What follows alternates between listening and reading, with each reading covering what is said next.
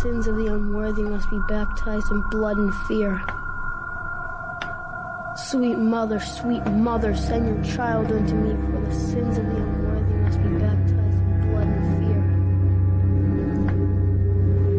fear. Sweet mother, sweet mother, send your child unto me,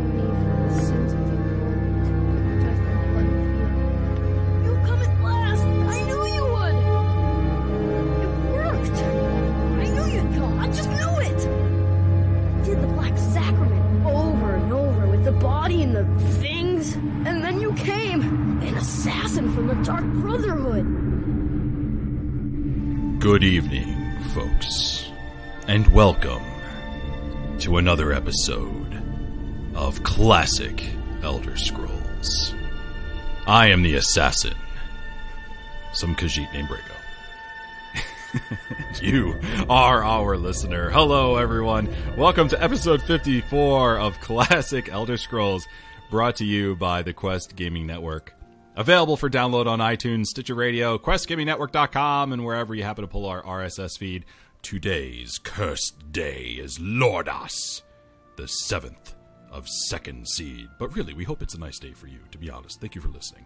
Uh, our show is sponsored in part by Tweaked Audio, killer headphones, quality headphones, 30% off with our code off the record. All one word, we're literally slashing prices with that code. and of course by Audible, audibletrial.com slash Quest Gaming Network. Get your free audiobook over at audibletrial.com slash Quest Gaming Network. They are audiobooks to die for. And by Lachance Pest Control. Sweet mother, sweet mother, look at the size of that one.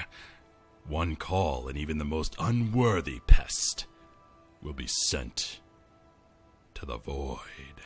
I am your host and fellow Tamrielic traveler, Eve Arwen, and I am joined uh, by the one and only um, man hidden in the shadows and waiting to pounce, Mike, the Tamrielic historian.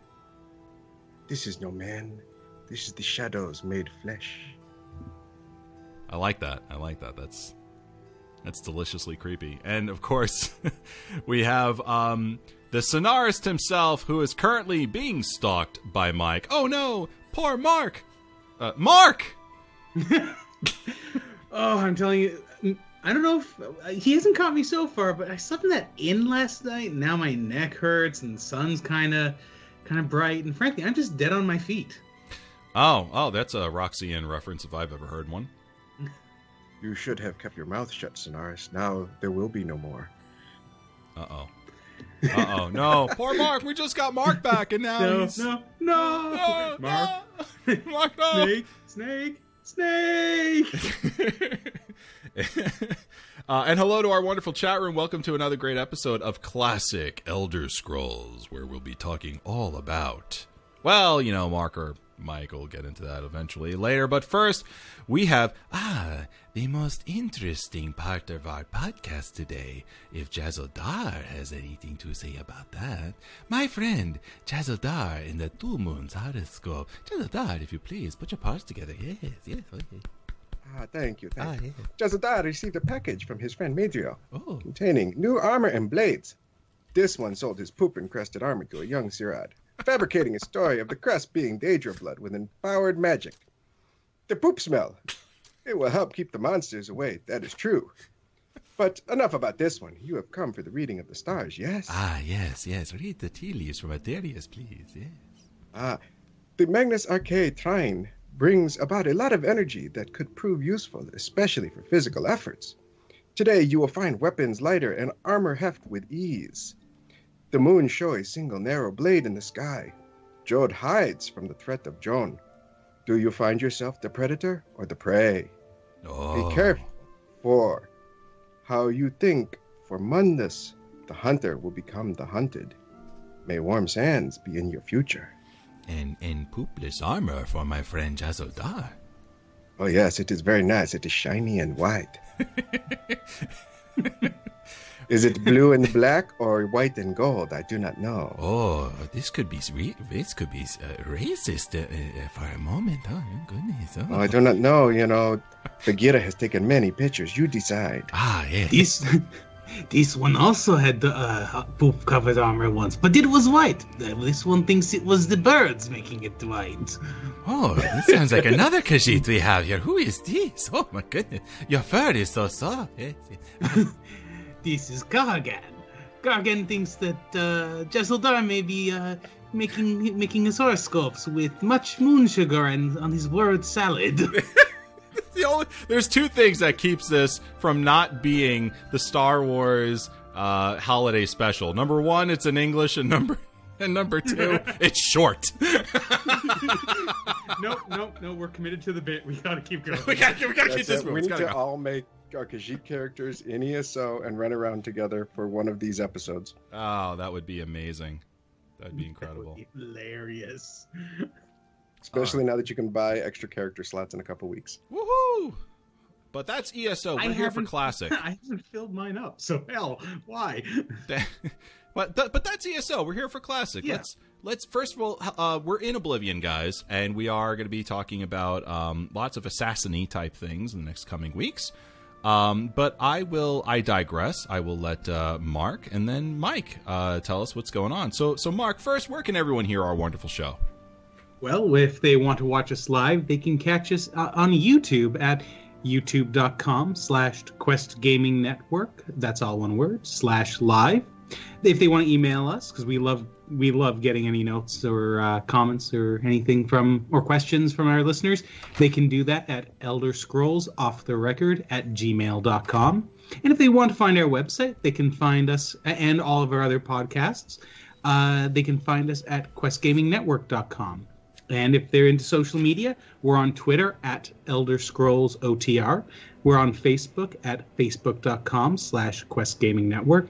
And you can find us on Google at google.com slash plus sign Quest Gaming Network. So, Mike, what are we up to? So today, Avarwin will be playing Elder Scrolls 4 Oblivion. Discussing topics, reminiscing among the shadows, the Dark Brotherhood tale. In the history of, we have a number of books associated with the Dark Brotherhood, the few that there are out there. The Sonarist, Falling into Shadow, Discovering the Dark Brotherhood in the Elder Scrolls. We have a fast question and an email. So, any gameplay that uh, you guys have done uh, recently? Uh, no, I have been unbelievably smacked with real life, so I got nothing. Mm. Over to you, Arwin. Hey, all right. Well, um, I I myself um, am lacking completely this week in in Elder Scrolls gameplay, uh, with the exception of our of our new friend here, um, the the assassin and the vile Brago the Khajiit, uh, who is a level one assassin. Um, I literally uh, got him out of the the sewers the intro sewers uh, last night, and and uh, I found a person, uh, a few people, who I tried to kill in in uh, the Imperial City, and that didn't work out so well. so, uh, I, I've been this Khajiit has already been. Had it not been for the load and reload, I would have been arrested um, probably about eight different times. Uh, the sneak is not with him so far. Uh, he is a terrible Khajiit. you what you need to do is go is go to Kvatch and basically just do a bit of the Kvatch quest because I swear there was a period where I try I played like four different char- characters in like a several month period just you know playing the game and every time every time I would start out going to Kvatch I'd go in and by the time I left I'd accidentally hit one of the guys on my way to the to the castle and as a result the next time I went to sleep I ended up getting an invitation to the Dark Brotherhood didn't matter Nice. who like it didn't matter who I was playing or whether or not I wanted them to be a killer. All of a sudden, everyone's getting an invite. you know, I, I got to uh, I got to admit, um, that's something that I should have thought about last night. But uh, time was not on my side as I, Oh, I needed to sort of get that done within an hour last night. uh, so, No, but but eventually, eventually it was done. I, I did the dirty deed, so to speak. I, I did actually um, murder some poor, hapless, sleeping individual uh, near the um, near the gates of of um, of the imperial city. I just sort of broke into his house while he was sleeping. And I just drove a sword right into his back. Died in one hit. Got my my uh, my six times uh, sneak bonus on damage, and um, I was a happy I was a happy little Khajiit. Nice. Yeah, went to sleep. Spoke Yeah. to Lucien Lachance. He's like, "Oh, bro, go to uh, you know the Inn of Ill Omen and uh, you know kill some dude." So I am uh, Rufio, Rufio, which I'm doing uh, right now. So let's go kill Rufio. Um, A hook reference, really? really, Rufio. No. Uh, what about what about you, Mar- uh, Mike? So I've actually spent uh, quite a bit of time in Oblivion uh, this past week. So um, I'm trying to find a map that I can actually read of Oblivion. Um, but north, uh, between Cheydinhal and uh, Bravil, there's uh, this little household that you come across, and the guy is in there, and he um, is talking about how his, you know, are you there to rob him because you know he has nothing left. His wife has been killed and uh, he wants you to go and uh, retrieve an amulet from uh, this mine just south of the house. And uh, the mine is filled with goblins. And the problem that I'm having, like most people who play any Elder Scrolls game realize, you become a hoarder very fast.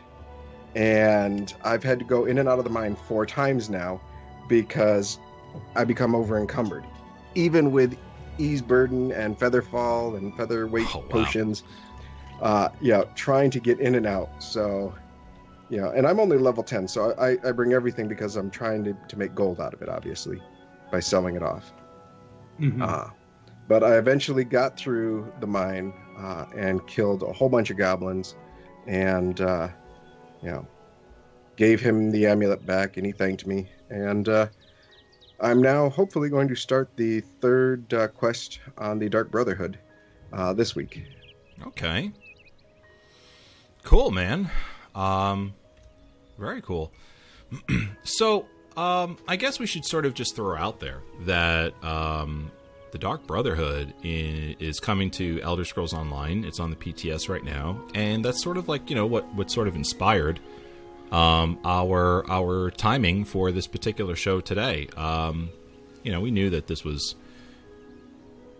uh, going to be quite the hot topic. And um, you know, in regards to that, I mean, so far what you've been playing this week in in Dark Brotherhood uh, on the PTS and ESO. I mean, what do you guys think? I mean, good, bad, indifferent. Mark, you have want to take that? I have actually been avoiding um, touching the the PTS. I want uh, to approach it fresh when it when it's released.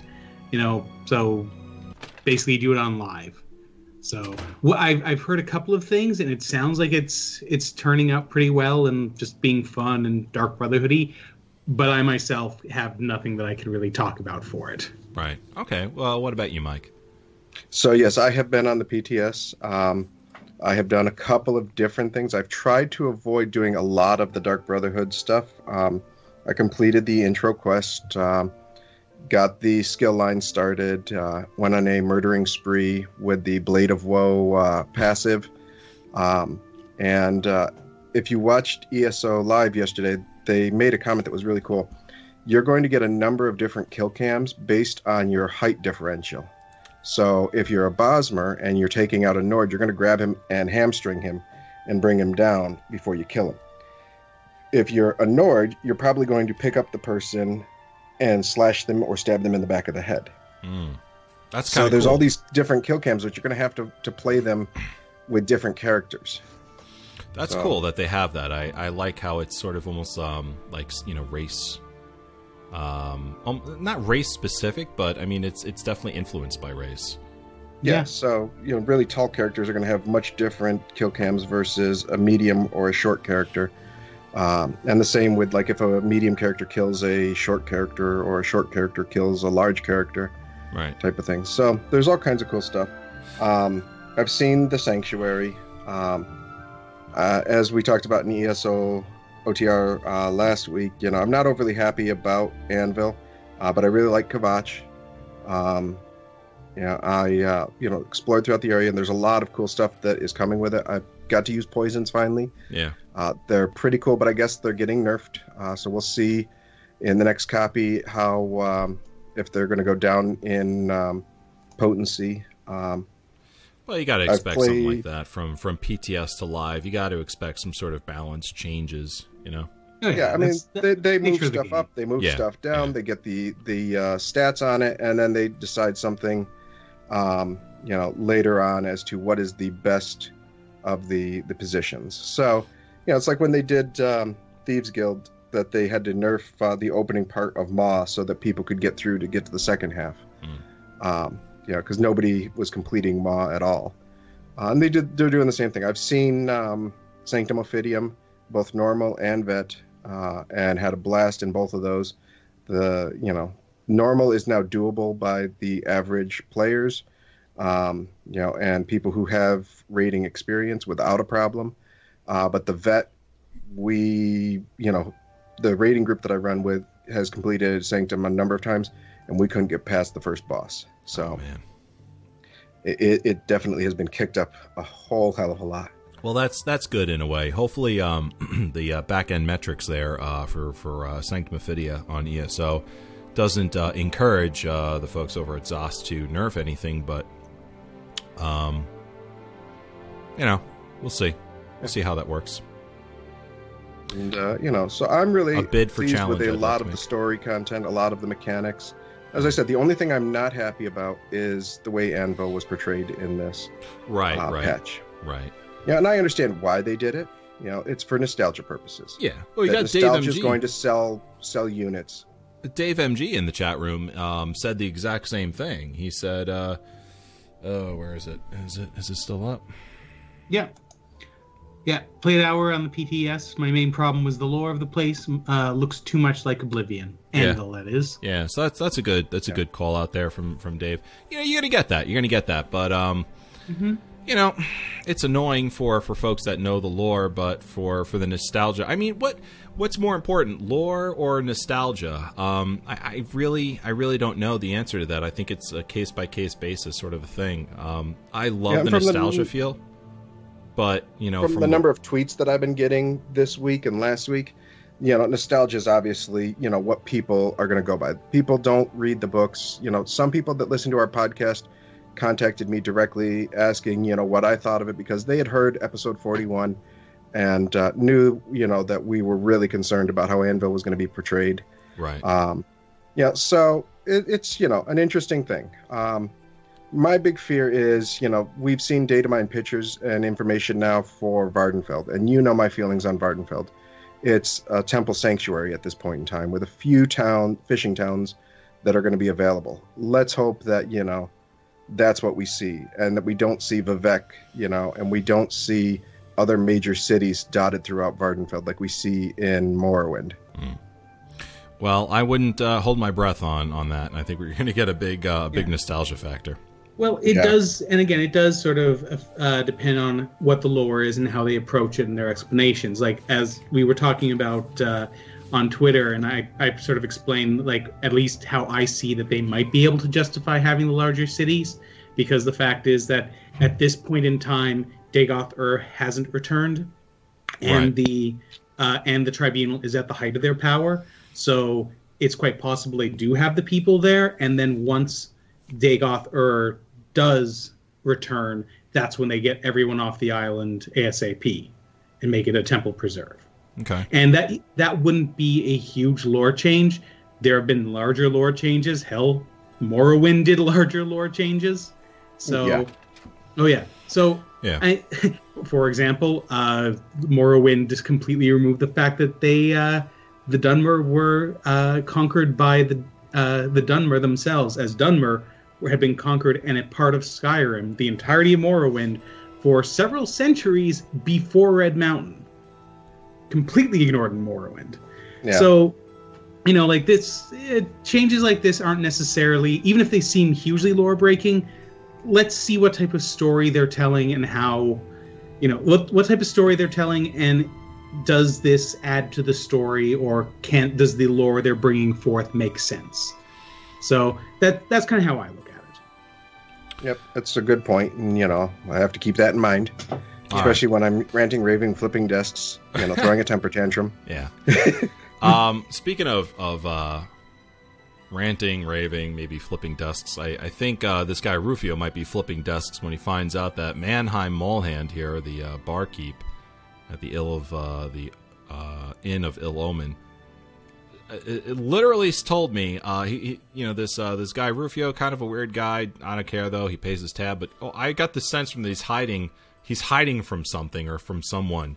Um, but but anyway, he's downstairs, like right in that hatch over there. Uh, so he's down there. Like that's kind of messed up that he would say that. he, he thinks he's hiding from something, but he, he tells a I- complete I, stranger. hope nothing happens to him. Wink, wink. Wink. anyway, um, let's uh, let's actually move into um, our actual discussion topic, um, which is uh, basically some some Dark Brotherhood nostalgia. Now, some of our listeners are are coming to Classic to experience, you know, the older games of the older uh, Elder Scrolls franchise. Um, as such, they they may know they may know the Dark Brotherhood quest of Skyrim. Uh, so so I think what we'd like to do is look at the quests in Oblivion and ask, um, you know, ourselves which Dark Brotherhood quests is their favorite and why. And uh, you know, with the Dark Brotherhood coming to ESO, what aspects of quests uh, do you want to see in in the Dark Brotherhood DLC? Now, uh, we got a big show. We got a real long history uh, coming at you of Dark Brotherhood stuff. That's that's really exciting uh, to get into uh, very shortly. And then, of course, um, Sonarist Archives. We've got a lot coming from uh, Mark as well, and then and then some, and then an email. So we'll open up our discussion on this. Uh, but we've got a ton of show to go through, folks. So so let's um so let's dive into this right now. Um, starting with uh, Mike, what what are some of your your favorite quests in in Dark Brotherhood? Okay, so I gave a, a splattering of quests here uh, for people to look at on our notes, uh, but two of them really stand out to me. Um, one of them is called Accidents Happen, uh, and I've just played this one uh, last week. An honest wood elf in Bruma has upset some dishonest people. Uh, and what you have to do is you have to sneak into his house, sneak into his attic, and during the hours of 8 to midnight, untie the minotaur head that's mounted above his uh, chair and let it drop on him and kill him. And it reminds me a lot of the um, uh, Vittoria Vici quest, where you ha- can you have the option to push the statue down on her on her wedding day. So once again, it's a you know hide in plain sight uh, and use an item to complete your quest. And uh, I thought that was really cool. The second one is called Who Done It. Uh, Summitmist Manor. There are there were six on the night of last, and then there were none, save one. And uh, what it is, you get locked in a house with Colonel Mustard, Miss Scarlet, Professor Plum, and your job is to kill the guests without anyone suspecting you. Uh, and so uh, I think that one's really an awesome uh, one because once you start the quest, you get locked in the house. You have to complete it Right, right. and uh, you know you can raise all of their um, what do you call it using the the, the pizza wheel uh, you know the Speech pizza. their attitude yes their attitude Yes. towards you uh, so that it becomes so that you know they'll tell you everything you want to know about everybody else and you know get them all like thinking that everybody else is the murderer and friends with you and then you know unleash your terrible night fury on them Oh no, that that is a classic. Uh, I would say that my favorite uh, my favorite two from Oblivion are yeah the the accidents happen with the Minotaur head, but I also like Scheduled for Execution, where you have to sneak into the Imperial prison uh, prison and get the annoying Dunmer that's in the cell across from yours at the very beginning. oh, that yeah. one is just satisfying. You know, um, I, I got to admit, I, I recently, um, I was telling these guys off air, you know, I, I haven't played the Dark Brotherhood uh, quest chain in Oblivion. Um, so I'll, I'll sort of, you know, talk about this from the from the Skyrim um, perspective. But you know, I did at least get that far, and uh, I remember thinking like that that was amazing to actually be able to go back. I mean, you don't ever have to step foot in that area ever again. And Bethesda said, you know what, we really hammered you with this guy early in the game. Wouldn't it be great if you can go back and just really off that guy? And, and the fact that you can do that is really satisfying. You're right, Mark. Oh yeah. Uh, from Skyrim though, I think that one of my uh, other than just frankly the entirety of the um, the kill the emperor plot line that Skyrim has, because frankly there's a grandness to that plot line that's just amazing. Um, I think going after the the gourmet is probably one of my favorite quests in Skyrim. Because you know you you need to track him down, and then you need to basically figure out, okay, how do I get rid of him and hide the body? And it's not too hard, but it's still one of those little, you know, you know, you need to take some thought to approach this one. Yeah. Um, you know the uh, the wedding. Yes, Where you get that's to- a classic too. It, it's it's so memorable. It's I think that's the one quest everyone remembers because you know you aren't expecting to be able to knock over a gigantic stone and and you know kill the bride. Um and yet if you line yourself up perfectly uh thinking that you know you're going to you're to take a shot on her uh you well I mean it's it's you don't have a shot at all Or- from that perspective or but- you could or you could sneak up behind them and put some berserk poison in the uh, uh, pick poison the husband with some berserk poison by putting it into his pockets. And Gabrielle leaves a special bow for you in another position. So there's multiple ways to finish that one. Oh yeah, and I think that's what people love about about the Dark Brotherhood is you the quest lines is you're you're able to do you're able to do these contracts um, yeah. in multiple different ways. Well, do you remember when I was running a stream on the Dark Brotherhood originally? And there's the um, the one quest where you have to go kill the miner. It's like one of the Nazir side quests. And you were like, "What the heck are you doing?" All I know is you were running around with a pickaxe killing people. Because I'm like, "Yeah, she's a miner. I'm going to kill her with a pickaxe." Oh boy! All right. Um, anything else, guys, from from either one of you on this? no, Ah. good. Okay. All right. Uh, well, without any further ado, uh, we have uh, sweet mother, sweet mother, in the history of Mike. So we're going to cover a couple of the, the the few books that there are available in um, the Elder Scrolls up until this point on the Dark Brotherhood. And the first is A Kiss, Sweet Mother. Author is anonymous. So you wish to summon the Dark Brotherhood. You wish to see someone dead. Pray, child. Pray, and let the Night Mother hear your plea. You must perform the most profane of rituals, the Black Sacrament. Create an effigy of the intended victim, assembled from the actual body parts, including a heart, skull, bones, and flesh. Encircle the effigy with candles. The ritual itself must commence. Proceed to stab the effigy repeatedly with a dagger rubbed with the petals of nightshade, while whispering this plea Sweet mother, sweet mother, send your child unto me. For the sins of the unworthy must be baptized with blood and fear. Then wait, child, for the dread father Sithis rewards the patient. You will be visited by a representative of the Dark Brotherhood. So begins a contract bound in blood. So that was A Kiss, Sweet Mother. Hmm. From there, we have three books Fire and Darkness. There's the first by Ynir Gorming. Brother, I can call you brother, for we share our bonds of blood, tested but unbroken by hatred. Even if I am murdered, which seems inevitable now, know that, brother, you and I are not innocents. So our benedictions of mutual enmity is not tragic, but horror.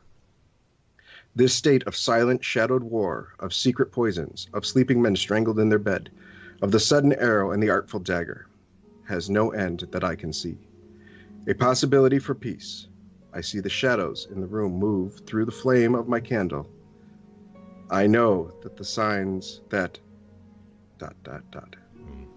This note was found where it had fallen beneath the floorboards of an abandoned house in the Nord village of Jallenheim in the 358th year of the Second Era. It was said that a quiet cobbler lived in the house, whispered by some to be a member of the dreaded Morag Tong, the Assassin's Guild outlawed throughout the Emperor, throughout the Tamriel, 34 years previously. The house itself was perfectly in order, as if the cobbler had simply vanished. There was a single drop of blood on the note. The Dark Brotherhood had paid a call. This note and others like it are rare. Both the Morag Tong and its hated child, the Dark Brotherhood, are scrupulous about leaving no evidence behind. Their members know that to divulge secrets of their orders is a lethal infraction.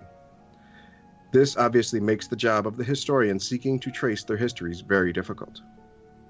Most scholars believe that the birth of the Dark Brotherhood, the secular, murder for profit order of assassins, was as a result of a religious schism in the Morag Tong.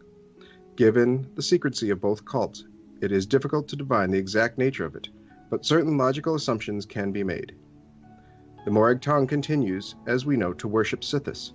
The Dark Brotherhood is not considered a religious order by most, merely a secular organization, offering murder for gold. I have seen, however, proof positive in the form of writs to the Dark Brotherhood that Sithis is still revered above all. So, where, the reader asks, is the cause for the schism? How could a silent war have begun when both groups are so close? Both assassins' guilds, after all, worship Sithis, and yet a figure emerges from history who should give those with this assumption pause. The Night Mother. Who the Night Mother is, where she came from, what her functions are, no one knows. The Night Mother, my dear friend, is Mephala. The Dark Brotherhood of the West, unfettered by orders of the tribunal, worships, continues to worship Mephala. They may ca- not call her by her name, but the Daedra of murder, sex, and secrets is their leader still. And they did not, and still do not, to this day, forgive their brethren for casting her aside. The cobbler who met his end in the Second Era, who saw no end to the war between the brothers and the Morag Tong, was correct. In the shadow of the Empire, the brothers of death remain locked in combat, and they will likely remain that way forever. So, so that- let me just interrupt for just a second, um, uh, Mike. The in Elder Scrolls Six. All right, I just want to I want to sort of break from the cadence just a little bit here. In Elder Scrolls Six, no matter where it's going to be, do you feel that the with the state of the Dark Brotherhood from Skyrim, we might actually instead of seeing the Dark Brotherhood, see a resurgence of the Morag Tong?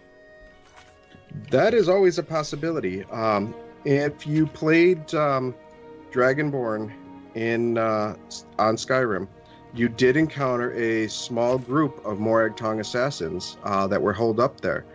Uh, so it is always a possibility that, uh, especially with the um, the fleeing of Morrowind after the Red Year, that uh, you could see a resurgence of the Morag Tong in other provinces as they try to rebuild themselves, you know, hundreds of years later.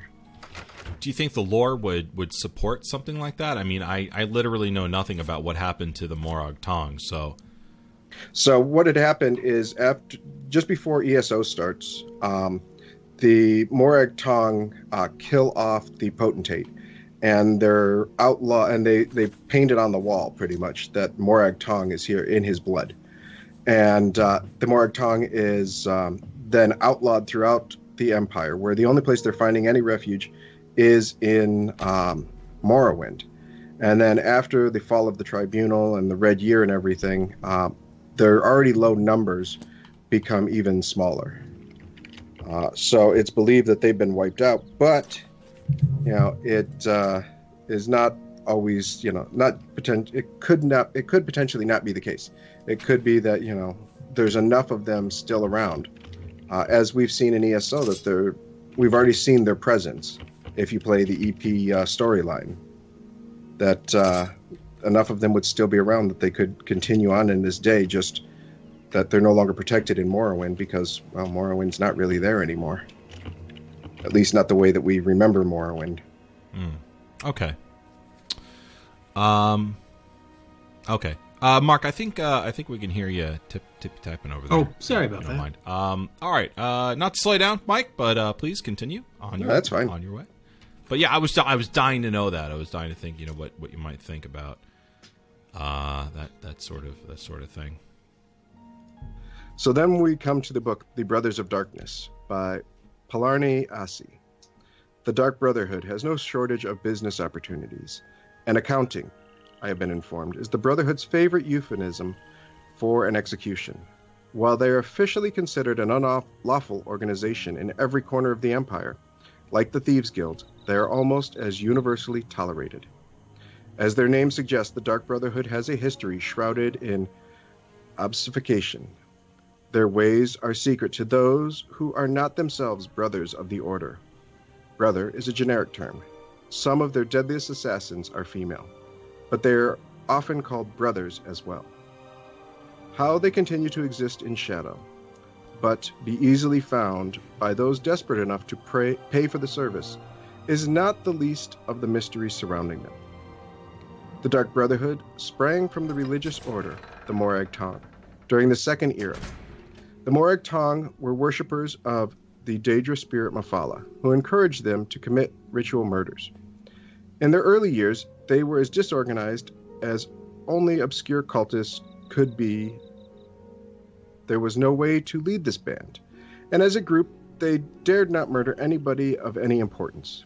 This changed with the rise of the Night Mother. All leaders of the Morag Tong, and then thereafter the Dark Brotherhood, have been called the Night Mother. Whether the same woman, if it is even a woman, has commanded the Dark Brotherhood since the Second Era is unknown. What is believed is that the original Night Mother developed an important doctrine of the Morag Tong the belief that, while Mephala does grow stronger with every murder committed in her name, certain murders were better than others. Murders that came from hate pleased Mephala, more than murders committed because of greed. Murders of great men and women please Mephala more than murders of relative unknowns. We can approximate the time this belief was adopted with the first known murder committed by the Morag Tong.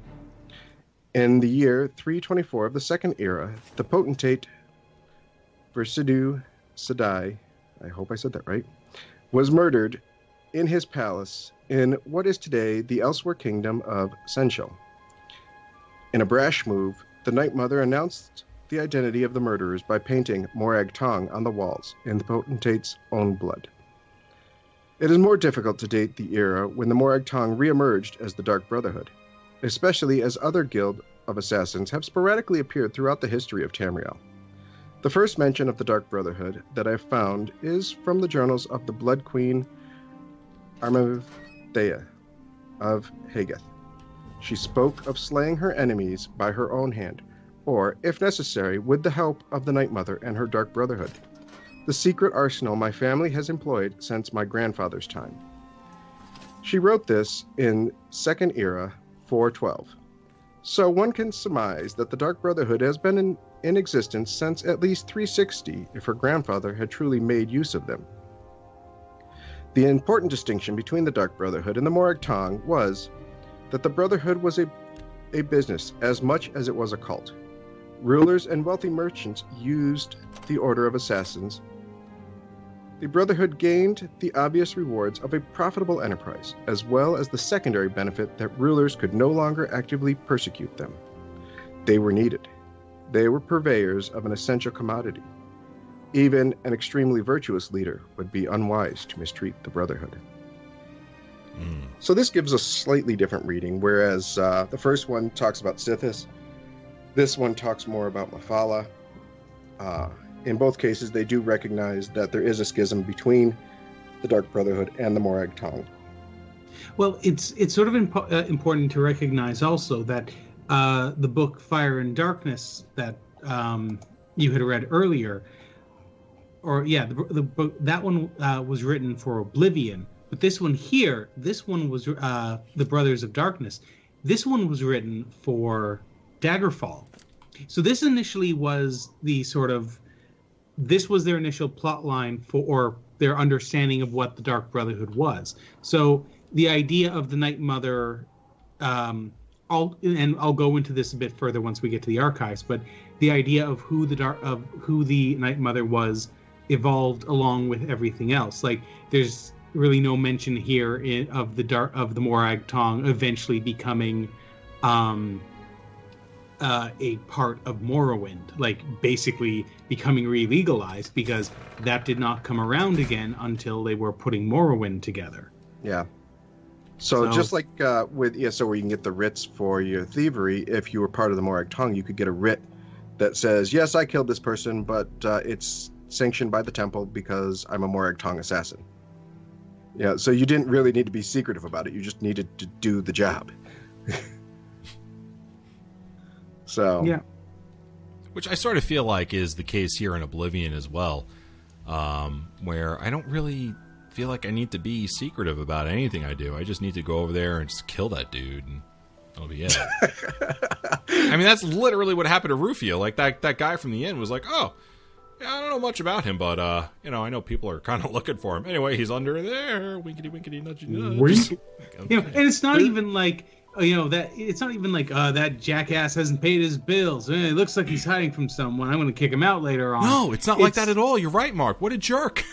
Yeah, yeah, he he has no reason not to like this guy. You know, it's you know he pays his money and he keeps to himself. Why wouldn't you want to? You know, why would you uh, tattle on him? I, I I I couldn't I couldn't even like begin to oh, Varwin's dealing with skooma traffickers. uh sh- no it's prego da cagita I always found it just as a side thing. I always found it weird in Morrowind where if you approach a merchant and you have skooma in your inventory, they won't talk to you at all, as though like they just have this skooma radar. Radar, and it's like, oh, gee, anyone who has skooma must be a pusher. well you you literally have to go dump it and then go talk to them. So it's like literally, um, oh, I won't talk to you, and uh, you know, as long as you're carrying that skooma, fine. Thump right at my feet. Okay, let's deal. Pick it up afterwards. Fine you're no longer a skooma dealer now that it's on the ground and in plain sight Word, uh, music to a cop's ear, by the way. Narcotics in plain sight. That is Yeah, yes, I can Music only to- imagine. Oh my god, dude. Pull somebody over and uh hey uh, buddy, who's uh skooma is that on the Oh, uh that's uh my uh sh- I like looks in the back seat. Shit, that's right. I dropped her off. Uh my mom's skooma. that's my mom's skooma. She left it here. Uh yeah. It's So prescribed by her doctor. the law doesn't work like that. Um you're under arrest. Pretty. You, want to? You know what? You should start trying that. You know, sorry, buddy, you can't go until we talk, and uh, I can't talk to you while you have drugs on you. let, let him. Maybe if you dropped him at your feet, and then we could talk. right. exactly. Oh yeah, sure, no problem. I, I've I I could tell you stories. I could tell you stories where uh the skooma trafficker um thought I said one thing and I actually said something else and it was like, "Oh, here's my skooma." and I'm like, "Great. Okay. I wasn't asking for that. I was literally asking for your ID." But uh halt criminal scum. Well, that's when you gain the ability to teleport, right? Once once you actually you know have been caught. Exactly. so anyway, um yeah, so so Mike, um continuing on, we're we're enjoying story time with Mike. So the third book that I came across, uh, Sacred Witnesses, which is kind of cool because it ties the other two previous books together. So the author is Enric Mil- Milnes. I have met countesses and courtesans, empresses and witches, ladies of war and slatons of peace. But I have never met a woman like the Night Mother, and I never will again. Oh. I am a writer, a poet, of some small renown. Oh, uh, sorry, I- that's actually slatterns of peace, Slatterns of peace? based prostitutes. Ah. wow, we'll have to use that word more often. Wow. Ladies of ill repute. I think we need to copy that word and put it into the chat room now. That's so right. everybody can see it. Slytherins.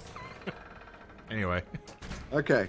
I am a writer and poet of small. oh, renown. actually, no, sorry. A dirty, untidy woman, but. yeah, wow, anyway. who's having fun here? We're having fun, right, guys? Yes. It's fun time, yeah. If I told you my name, you would have heard. You may have heard of me, but very likely not. For decades, until very recently, I had adopted the city of Sentinel on the coast of Hammerfell as my home, and I kept the company of other artists, painters, tapesters, and writers. No one will know.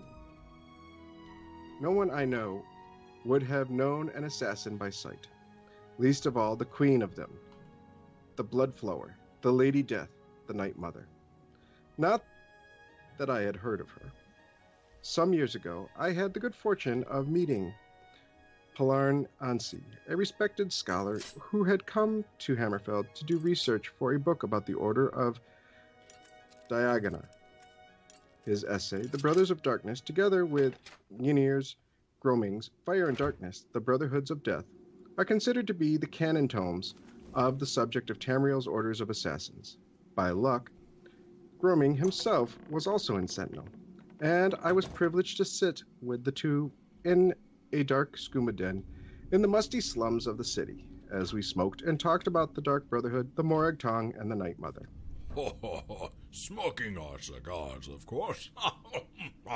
um, and, uh, and drinking our skooma. mm, and drinking a nice fine wine of Surilie Brothers' uh, recent uh, wine. Oh, oh, poppycock. Sorry. While not disputing the possibility that the Night Mother may be immortal, or at least very long lived, Assi thought it most likely that several women, and perhaps some men, throughout the ages have assumed the honorary title. It was more logical to say that there was only one Night Mother, he asserted, than to say there was only one King of Sentinel. Gorming argued that there never was a Night Mother, at least no human one. The Night Mother was Mephala herself, whom the Brotherhood revered second only to Sithis. I don't suppose there's any way of knowing for certain, I said, in a note of diplomacy. Certainly there is, whispered Gorming, with a grin. You could talk to that cloaked fellow in the corner. I had not noticed the man before, who sat by himself, eyes hidden in his cloak seeming as much a part of the dingy place as the rough stone and the unswept floor. Turning back to Ynir, I asked him why that man would know about the Night Mother. He's a dark brother, hissed Assi. That's as plain as the moons. Don't even joke about speaking with him about her.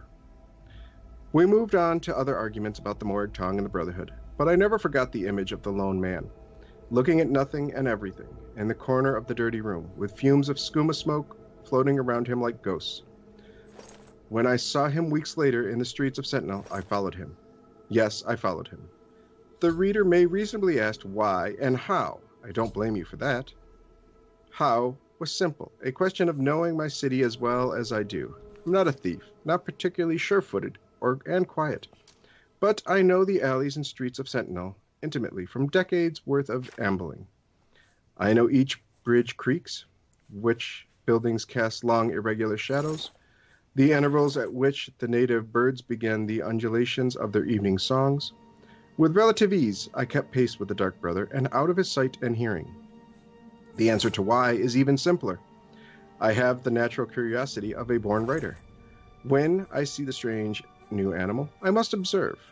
It is the writer's curse. I trailed the cloaked man deeper into the city, down an alleyway so narrow it was scarcely a crack between two tenements, past a crooked fence, and suddenly, miraculously, I was in a place that I had never been before a little courtyard cemetery, with a dozen half rotted wooden tombstones. None of the surrounding bin- buildings had windows that faced it, so no one knew about this miniature necropolis existence. No one except the six men and one woman standing in it, and me. The woman saw me immediately and gestured for me to come closer. I could have run, but no, I couldn't have. I had pierced a mystery right in my adopted sentinel and could not leave it. She knew my name, and she said it with a sweet smile. The Night Mother was a little old lady with fluffy white hair, cheeks like wrinkled apples that still carried the flush of youth, friendly eyes, blue as the Iliac Bay. She softly took my arm and sat down amidst the graves and discussed murder. She was not always in Hammerfell, not always available for direct assignments, but it seemed she enjoyed actually talking to her clientele. I did not come here to hire the Brotherhood, I said respectfully. Then why are you here? the Night Mother asked, her eyes never leaving mine. I told her I wanted to know about her. I did not expect an answer to that, but she told me. I do not mind the stories you writers dream up about me, she chuckled. Some of them are very amusing, and some of them are good for business. I like the sexy dark woman lounging on the divan in Corvulus Tonway's fiction, particularly. The truth is that my history would not make a very dramatic tale. I was a thief long, long ago, back when the Thieves Guild was only beginning. It's such a bother to sneak around a house when performing a burglary, and many of us found it most efficacious to strangle the occupants of the house. Just for convenience, I suggested the Guild that a segment of our order be dedicated to the arts and sciences of murder. It did not seem like such a controversial idea to me, the Night Mother shrugged. We had specialists in cat burglary, pickpocketing, lockpicking, fencing, all the other essential parts of the job. But the Guild thought that encouraging murder would be bad for business. Too much, too much, they argued. They might have been right, the old woman continued, but I discovered there is a profit to be made, just the same, from sudden death.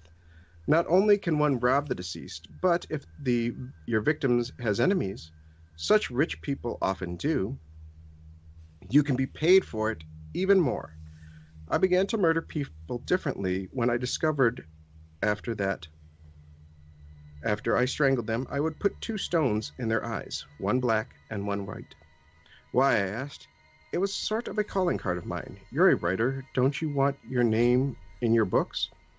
I couldn't use my name, but I wanted potential clients to know me and my work.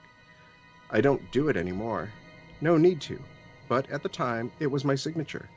Word spread, and I soon had quite a successful business. And that became the Morag Tong? I asked. Oh, dear me, no, the Night Mother smiled. The Morag Tong had been around long before my time. I know I'm old, but I'm not that old. I merely hired on some of their assassins when they began to fall apart after the murder of the last potentate. They did not want to be members of the Morag Tong anymore, and since I was the only other murder syndicate of that note, they just joined on. I phrased my next question carefully. Will you kill me now that you've told me all of this? She nodded sadly, letting out a little grandmotherly sigh. You are such a nice, polite young man. I hate to end our acquaintanceship. I don't suppose you would agree to a concession or two in exchange for your life, would you? To my everlasting shame, I did agree. I said I would say nothing about our meeting, which, as the reader can see, was a promise I uh, eventually, years later, chose not to keep. Why have I endangered my life thus? Because of the, the promises I did keep. I helped the Night Mother and the Dark Brotherhood acts too despicable, too bloody, for me to set on paper. My hand quivers as I think about the people I betrayed, beginning that night. I tried to write my poetry, but ink seemed to turn to blood. Finally, I fled, changing my name and going to a land where no one would know me. And I wrote this the true history of the Night Mother from the interview she gave me on the night we met. It will be the last thing I ever write. This I know, and every word is truth. Pray for me. So, a third incantation of the Dark Brotherhood and the Night Mother. Very creepy. Yeah. Anything It- it involving uh, Dark Brotherhood, uh, like books and whatnot, it, it ends up like you know you're like, oh, this is you know whatever, it's it's lore, blah blah blah. But then you get into it and you're like, oh my god, this is actually getting really creepy. Oh yeah. I the only thing is with this story, I feel that it if you take it as an actual interview with the Night Mother, which, considering the timeline, probably not, uh, because we know the Night Mother is a withered corpse, you know, and uh, buried, long buried. Um, but the whole story of oh, I was a thief and just hey, murder seemed to be, you know, worthwhile. I don't know. It just it, it sucks out a lot of the mystery and mystique of the Dark Brotherhood and their connection to Sithis and everything else. You know, Uh, that, like So I think the entire thing, though, is as much about deception. Oh, that- that's that's how I read it. I don't read it as sort of a literal thing, but I'm saying if if you were to take it as what she is saying is true, it's it's pretty dull. Like Yeah. uh, like when you compare to what our understanding with the Morag Tong and the connections with Sithis and every the mysticism around the Brotherhood, that's far more interesting a backstory for the the guild than I was a thief. I started killing people because it seemed like it, you know it was fun and got you know and I got paid for it. Which one's the nice you know which one would you rather have as the actual backstory? Yeah. So yeah, I, I do take a reading that this is this is a deception that the Night Mother or the Dark Brotherhood allow you know had put out in order to sort of confuse the issue or throw people off because otherwise it's like you know we've killed the man for writing this. What do we want to do with the publisher? Eh, publisher didn't write it. He's just putting it out. Yeah. You'd figure they'd wipe it from existence completely, but it hasn't. exactly. Yeah. Now, doesn't the Dark Brotherhood like get their uh, their targets and their location from the Night Mother? They somehow they commune with the Night Mother, and she she tells them like this is your you know this is a target worth going after. Yes, so there is a hierarchy. Um, are you going to talk about the hierarchy in um, the Oh, yes. uh, archives? Okay. Oh yeah. So I'll let don't Mark need- talk about the hierarchy when we get to the archives then. Um, because the hierarchy changes up a bit between the various um, the va- the various games. so we have one last set last set of books here. Everybody's favorite. I know it's Avarwin's favorite. Oh yeah. Cicero's journals. Ah, So I have taken excerpts, Cicero. I have taken excerpts from the clowns itself. Night Mother. I should have you read it with the, these voices. Ah no. So, from Volume 1, The 18th of Evening Star, 4th Era, 186. As I begin this new phase of my life, I have decided to finally keep a journal. So much has happened to me thus far, both within the Brotherhood and without, when I think there is no record of what has transpired. It almost seems an affront to Sithis himself. So I am determined to make amends. Yes, the Dark Brotherhood has its own scribes and chroniclers, but it is their solemn task to record the, those events deemed important to the organization as a whole. Let this volume serve as a personal record of one man, a lowly assassin, who has pledged his blade and his life for the Brotherhood. And I think this is really cool because theoretically, this paragraph itself can um, really gives to the point that there is so much more lore and information about the Brotherhood that we, you know, don't have access to. Yeah, so that is one really cool thing. So, the 27th of Rainhand, 4th Era 187. I completed the arena contract. I ultimately decided to pose as a starstruck fan and immediately got the Grand Champion's good graces. While escorting the arrogant fool through the great forest, I slashed his throat and left his corpse for the bears. Now, this one paragraph here has a lot of people believing that the adoring fan that we see here in Oblivion is the same Cicero. Now, please note that the Oblivion Crisis takes place in the Third Era 433, nearly 200 years prior to this entry in his journal. So, the coincidental adoring fan and uh, the uh, fan who murders the uh, Grand Champion here are not the same person. Because a lot of people think that Cicero is the adoring fan because of that. Yeah, but the adoring fan, uh, I believe, is an elf of some type. I believe so too. I, Yeah, but Cicero isn't. Cicero is human. So, you know, it's just something I wanted to bring up. So, 7th of Sun Height, 4th Era, 188. Way West is lost. The city fell to the Corsairs. And it's just a matter of time before the sanctuary is breached. May the Night Mother watch over her children in their hour of need. The 5th of Last Seed, 4th Era, 188. We received word today that Way West Sanctuary was raided and destroyed by the Corsairs. There were no survivors.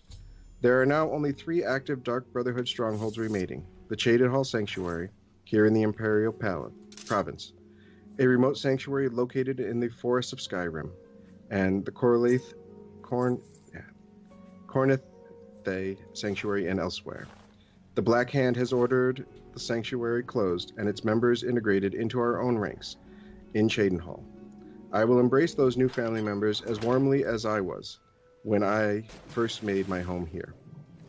The 27th of Hearthfire, 4th Era 188. The situation in Bravil grows more dire. The city has erupted into violence due to a war of control being waged by Cyrodiil's two largest skooma trafficker. The listener, Al- Alessandre Dupre, has been forced to employ sellswords to protect her own residence.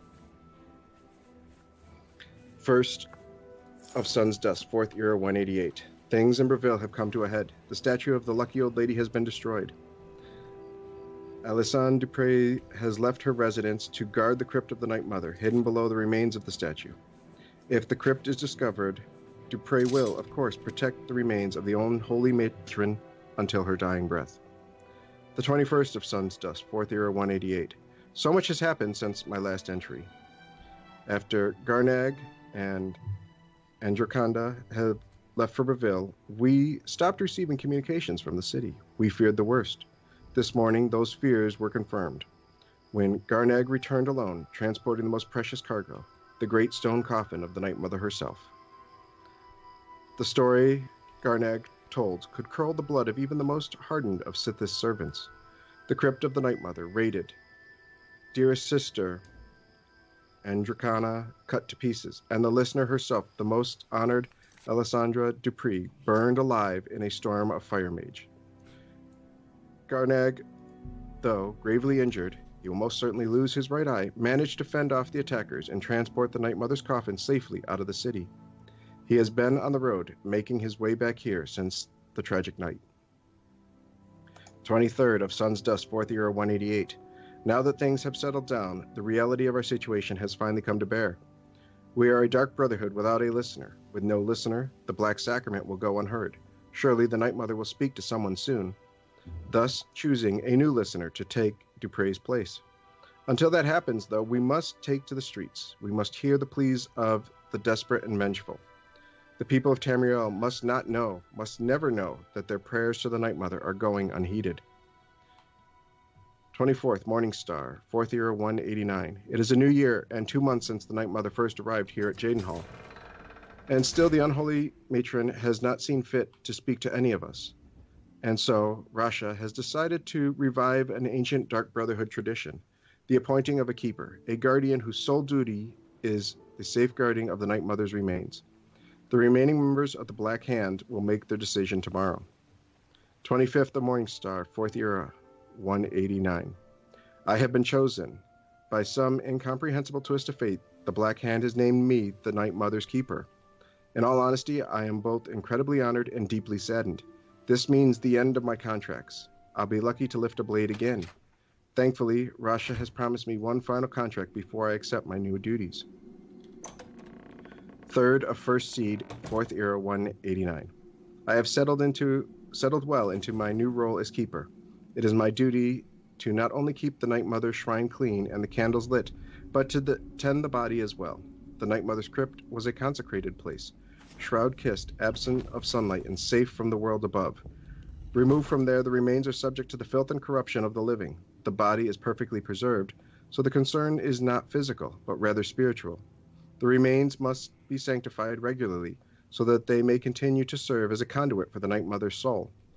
Our matron's eternal spirit may travel the void freely, but it is through her er- own earthly remains that she communicates with the listener. And so I wash the corpse weekly and with the request oils, recite the ancient incantations, and personally see to the extermination of any insects or rodents. If the Night Mother does not speak, it will because she chooses not to, not because she is unable. This is my responsibility. This is my vow. From the fourth journal. First of Hearthfire, fourth era 189. Cheydinhal has erupted into violence and chaos. Like so many other cities before it, the sanctuary has remained unbreached. But for how long? Our numbers are few, and with no speaker, the contracts have dwindled almost to nothingness. Rashad holds the sanctuary is slipping. From the 30th of Sun's Dusk, 4th Era 200. I have written letters, so polite, so official, to Astrid in Skyrim.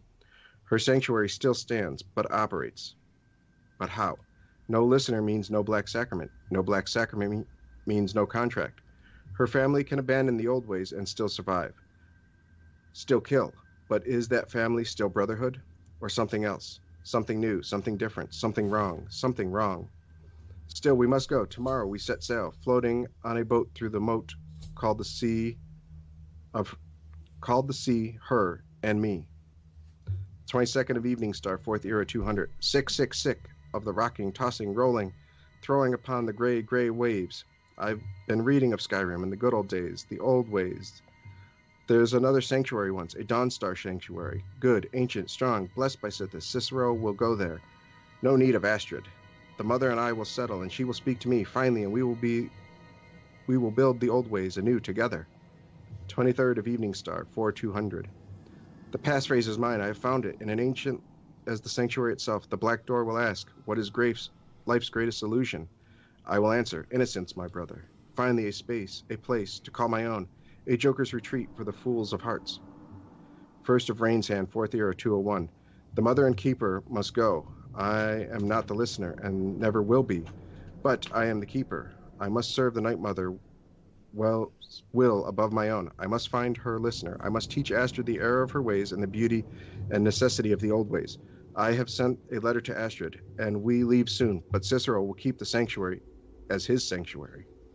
A place to rest and ply my trade, for I once more take up the blade and send some lucky souls to him.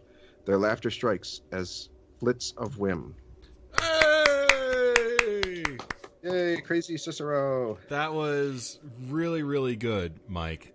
you you ran uh, you you ran from. I mean, specifically like you know the reading was is always great, but specifically like Cicero's journals. You know, you you bounced from journal to journal to journal entry and um, really provided a great narrative there for for the character. You did a great job with that.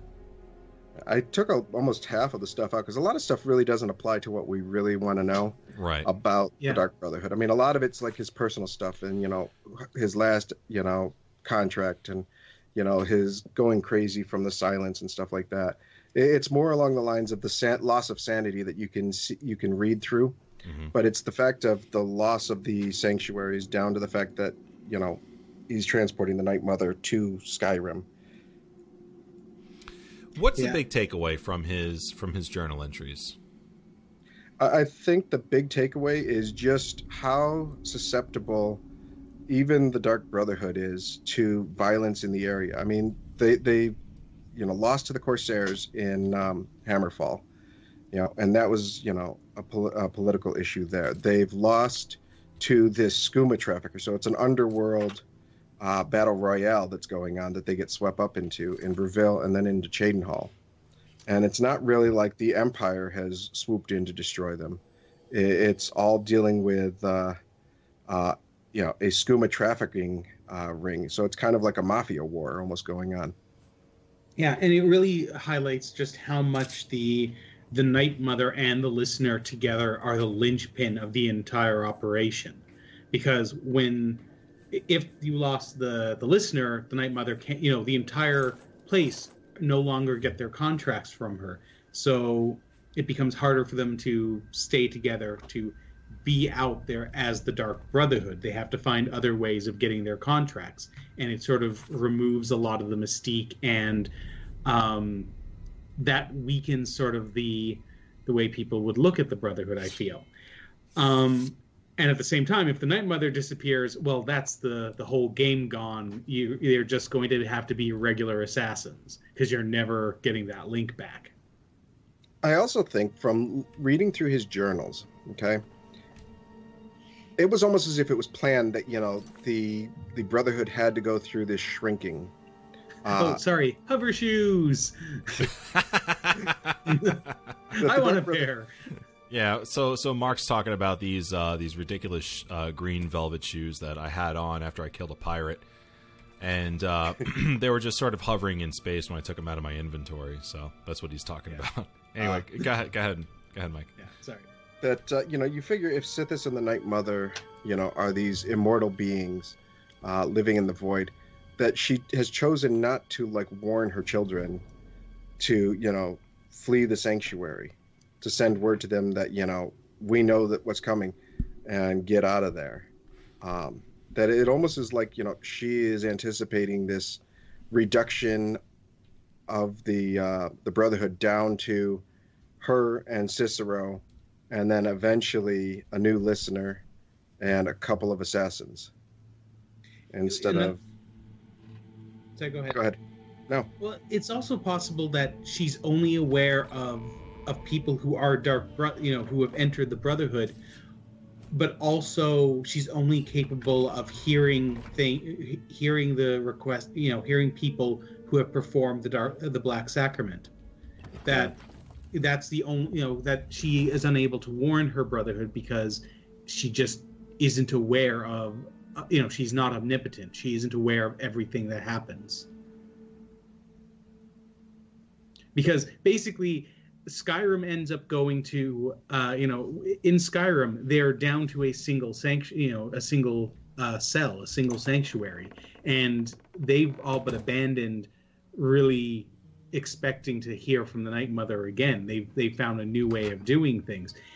And when you look at that um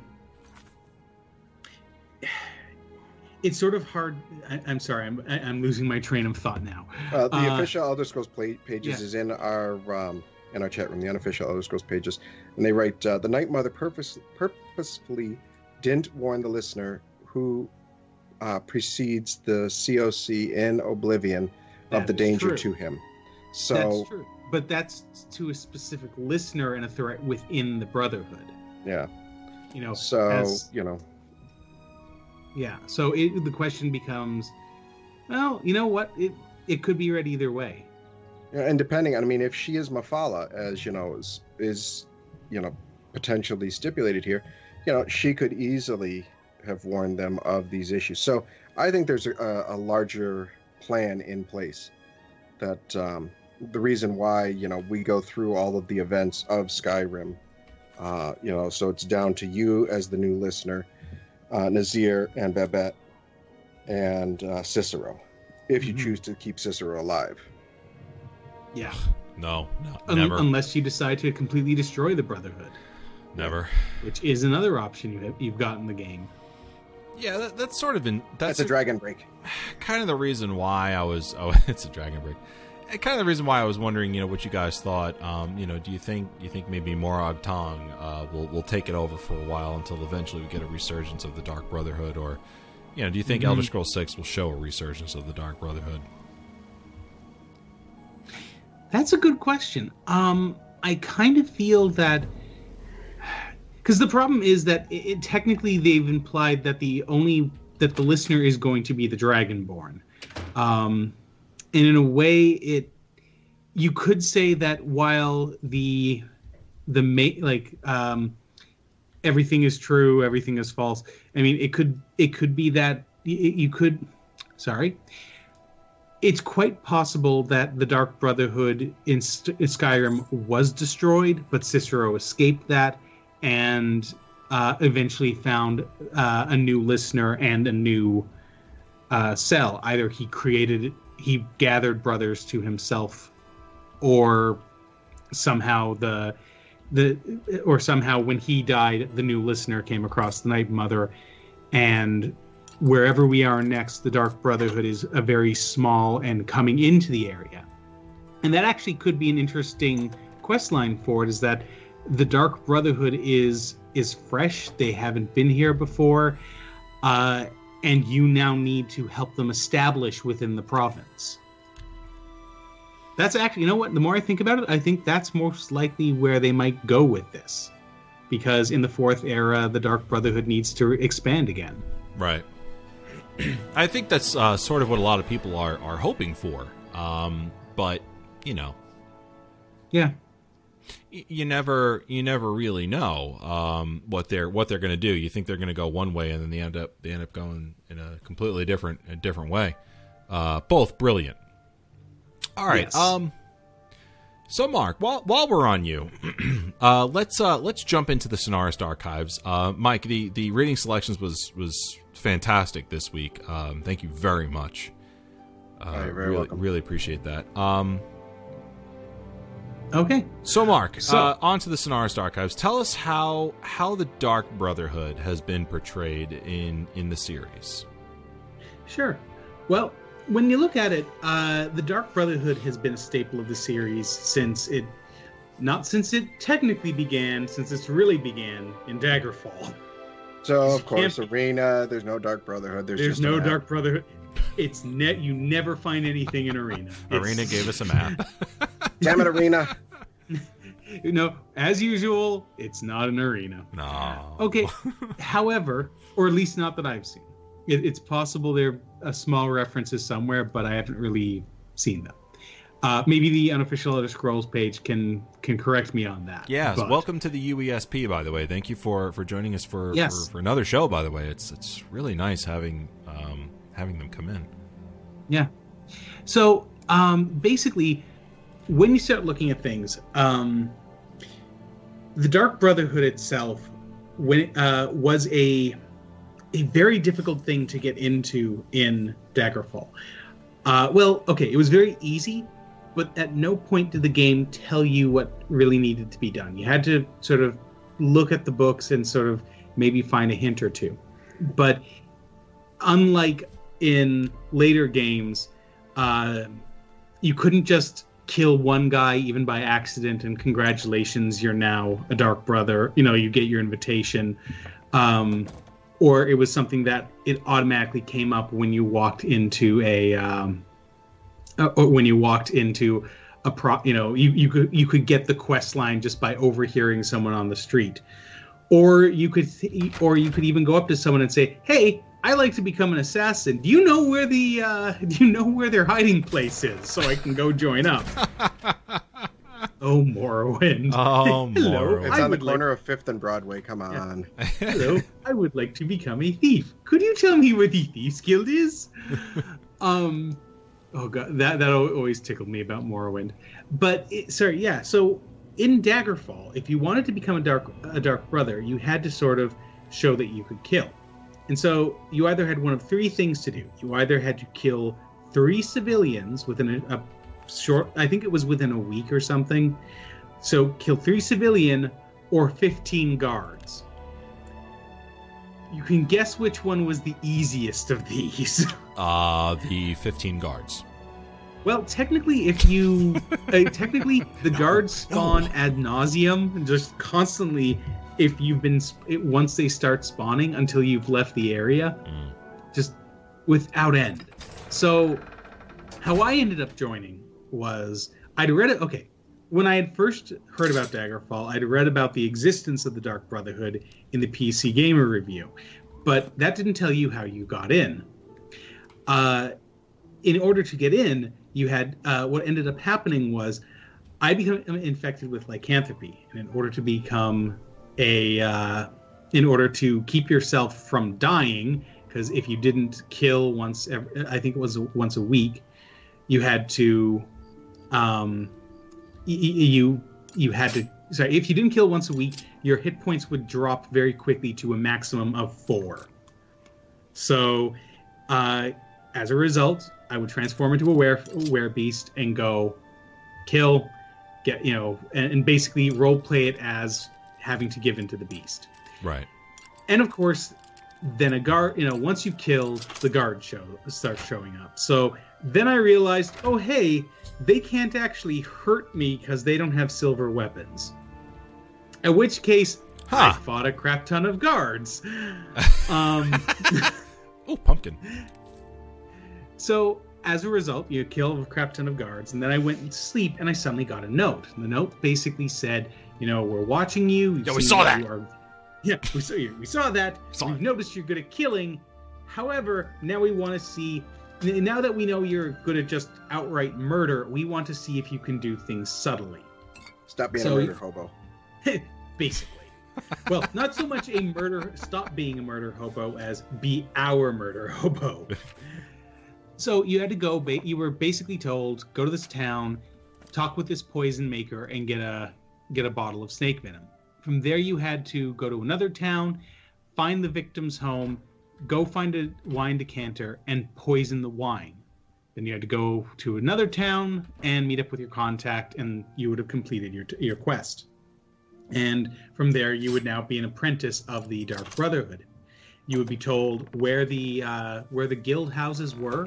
Whenever you entered a town, you would automatically know on the map where the guild house was, and it was always pretty much the exact same layout. It was a second story building, the top story set out like an like in in a V shape or an L shape. Um, and you would go in and you had you know you had your access to everything. So you had uh, you had different ranks. You started out as an apprentice, and then you would become a journeyman, then an operator, a slayer, an executioner, a punisher, terminator. Then you would be an assassin.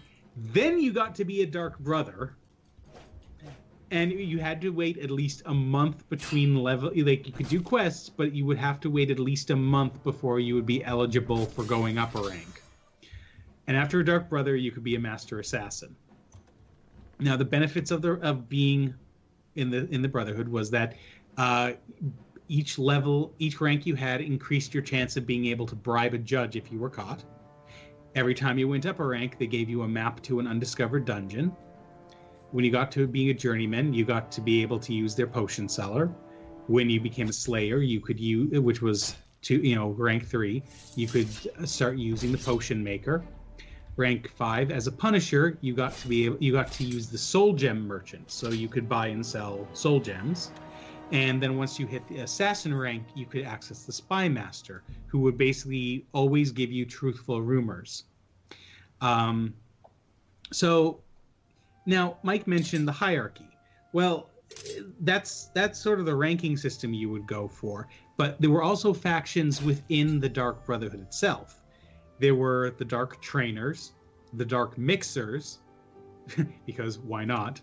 The venom masters, Was The this like a dark- bar? The dark the dark plotters, the dark slayers, because dark is always fun.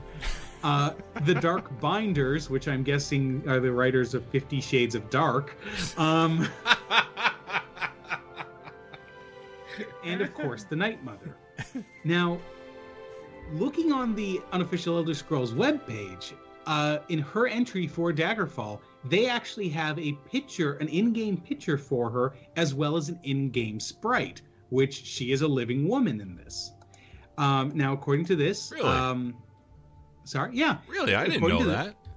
yeah, in their notes they say it's not known. Uh, it is not known whether she exists as an actual person in the game, but she is one of the many political factions that exist. So I'm not sure if this is an image that was just found being part of the uh, like it, it was found within the code, which is is my assumption. Um, or she may have just like the character may actually be in the world in a house just somewhere out there. And frankly, when we're talking about the thousands of locations you could potentially go in uh in Daggerfall, I'm not surprised that no one, you know, like it's never been updated that oh, you can find her here because who no one has the time to search. Hmm. So, but the fact that the, that uh, those images exist within it does sort of change at least the direction they seemed to have with the Night Mother in Daggerfall, and then where they went with her in Oblivion. Uh, of course, you couldn't be a member of the of the Dark Brotherhood in Morrowind. They were a, a villain faction that you ended up fighting because they were hired to kill you.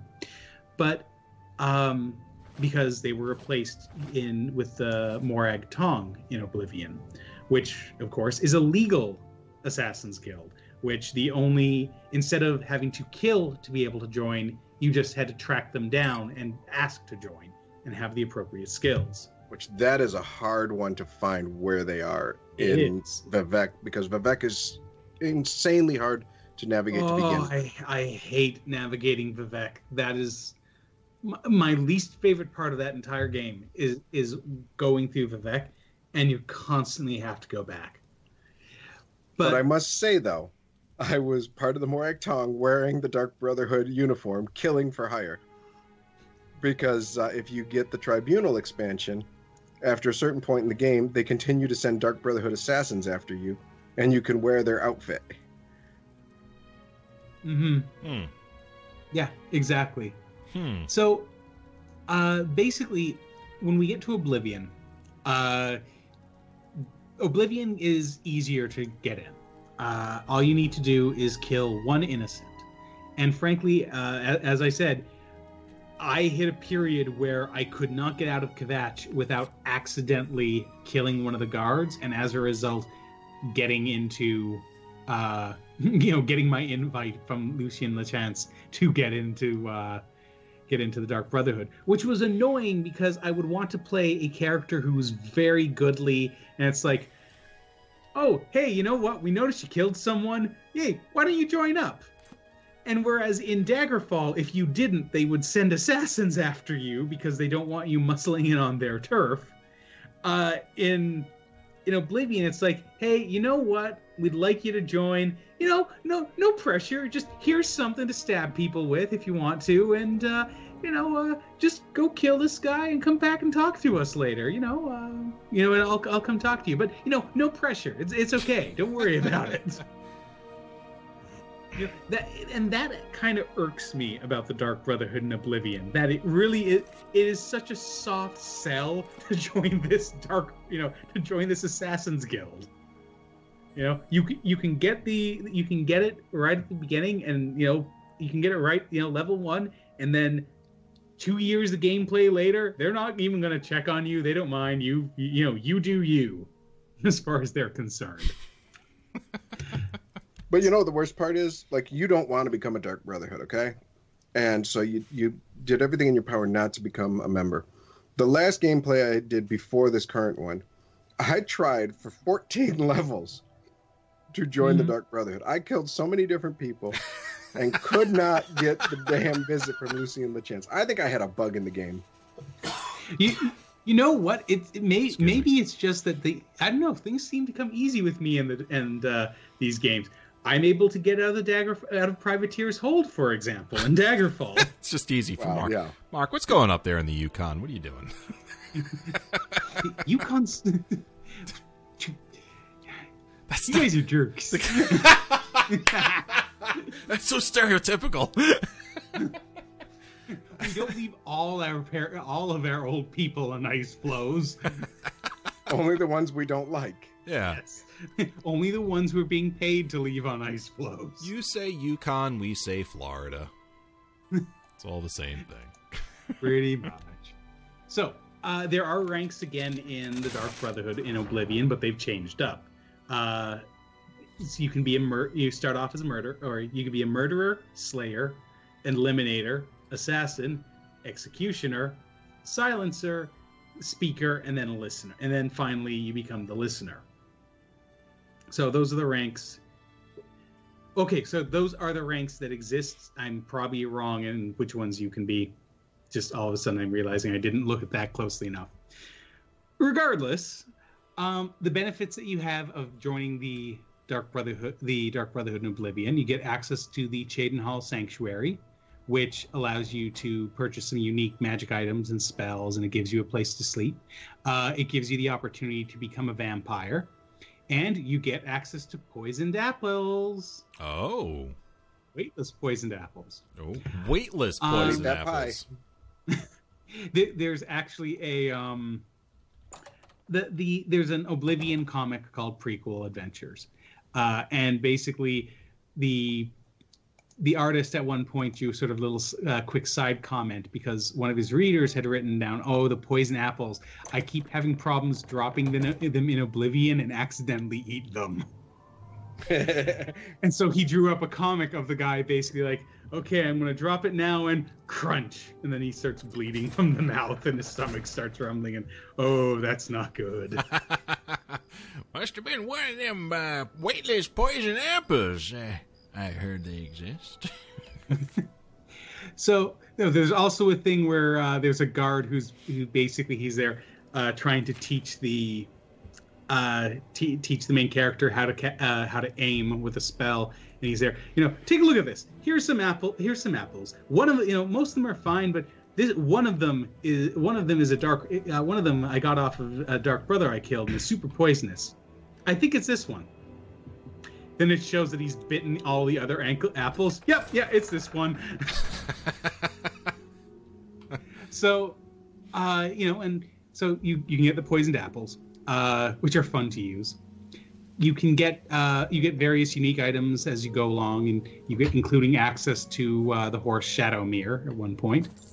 And once you get uh, to become uh, the listener, you get uh, you do, you get um, access to a special merchant. You get murderers that you're able to bring along with you as henchmen, and you can also uh, do some ex- uh, do some tasks to get up to 200 gold a week. But there are a couple of problems. As long as no one sees you, uh, uh, this is from the uh, the unofficial Elder Scrolls page again. Mm-hmm. Um, who I must be driving nuts with uh, things I'm getting wrong.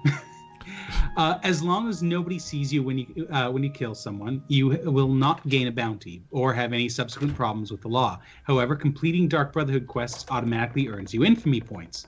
As explained in detail in the article in Infamy, gaining infamy has several effects. One of the most notable is that if your infamy exceeds your fame, you cannot use temple altars for healing, and you may also have difficulty with the Knights of the Nine quest line.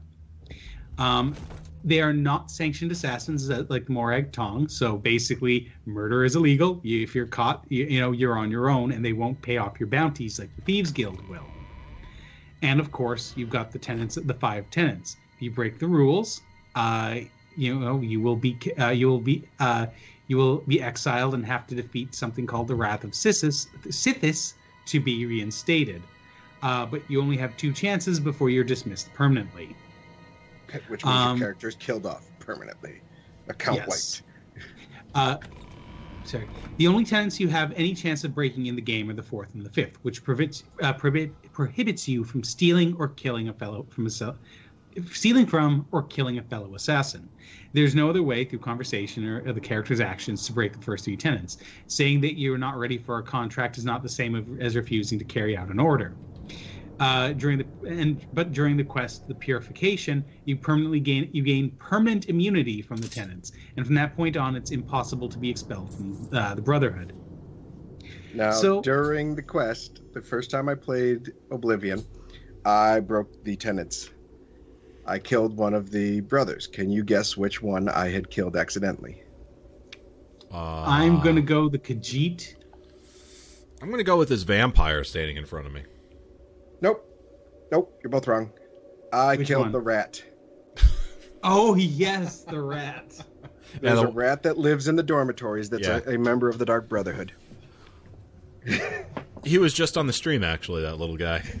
I, I almost ran after him. and I was like, "Oh wait, hold on, no, he's somebody's pet." Which- What's the deal with NPCs and pet rats in this game? No idea. That's the second time, like that I happen to know of off the top of my head. That is the second time that I've encountered NPCs that keep rats as pets. It's just to catch the player. It's the same way that you could get in trouble for sleeping in the wrong bed in uh, wrong beds in Morrowind, but they didn't really tell you what beds were the wrong beds. Right, right. Um, so yeah. So finally, we get to Skyrim. Uh, Skyrim, as I said earlier, you can find you can end up uh, stumbling across the quest just in the street. You uh, you know you you hear about that um, Aventus Arant- Arantino, I believe it is. Yep. Uh, you hear that he is trying to summon the Dark Brotherhood, and you now have the quest to go find out what this is about. Uh, you can, and then your goal, you're told, go kill uh, evil uh, orphanage granny, and you, you- that's exactly what you need to do. Kill Wait, evil is orphan- it evil orphanage, the granny that lives there, or is it the evil granny that lives at the orphanage? Yes. Grelod, the, Grelod So- the kind. Grelod the kind. Then, so then you know uh, after after a little bit you will get a you know you will get the uh, the horrible feeling you're being followed and the messenger will show up and he will give you the ever classic note that has now become the symbol of the Dark Brotherhood. Mm, we know. Uh, when you go to sleep, you will wake up in what I think is probably one of the best quote unquote cutscenes in the game. When you wake up halfway across Skyrim in the abandoned cottage uh, near Solitude, with uh, Astrid up on the bookshelf and three people with hoods on their heads. Mhm. And I love that you have options. You know, like you have a choice, and you have choices. You have, you, you know, you you have to kill someone, but you have choices beyond the three options. You can kill everyone, in which in which Astrid's there, yeah, you know, killing them all, and you know, letting you know, killing them all to make sure that's actually, uh, you know, good job. Or, and this is something that didn't strike me at the beginning because it isn't outside the box thought, kill Astrid. Right. If you kill Astrid, that activates the destroy the, the Dark Brotherhood quest line. But if you kill someone else, you're offered the you're you have your option now to join the Dark Brotherhood. So, I I thought that that was an extremely nice touch to have. That Yeah. yes, you know, you know, you you killed an absolutely horrible woman who was torturing these children. That you know, you may feel completely justified in doing so but that doesn't mean you are now sort of you're going to have must join the dark brotherhood stuck in your quest line I I really think that that um, the Dark Brotherhood quest in Skyrim is the best quest, best quest line in Skyrim, and I, I believe um, I believe that because you have the ability to make this choice, um, and and how you carry out that choice, whether you you you know decide to walk the path of the Dark Brotherhood or just snuff them out is is right there in front of you, and you got to do a little outside the box thinking to open up that quest. They didn't even tell you that exists.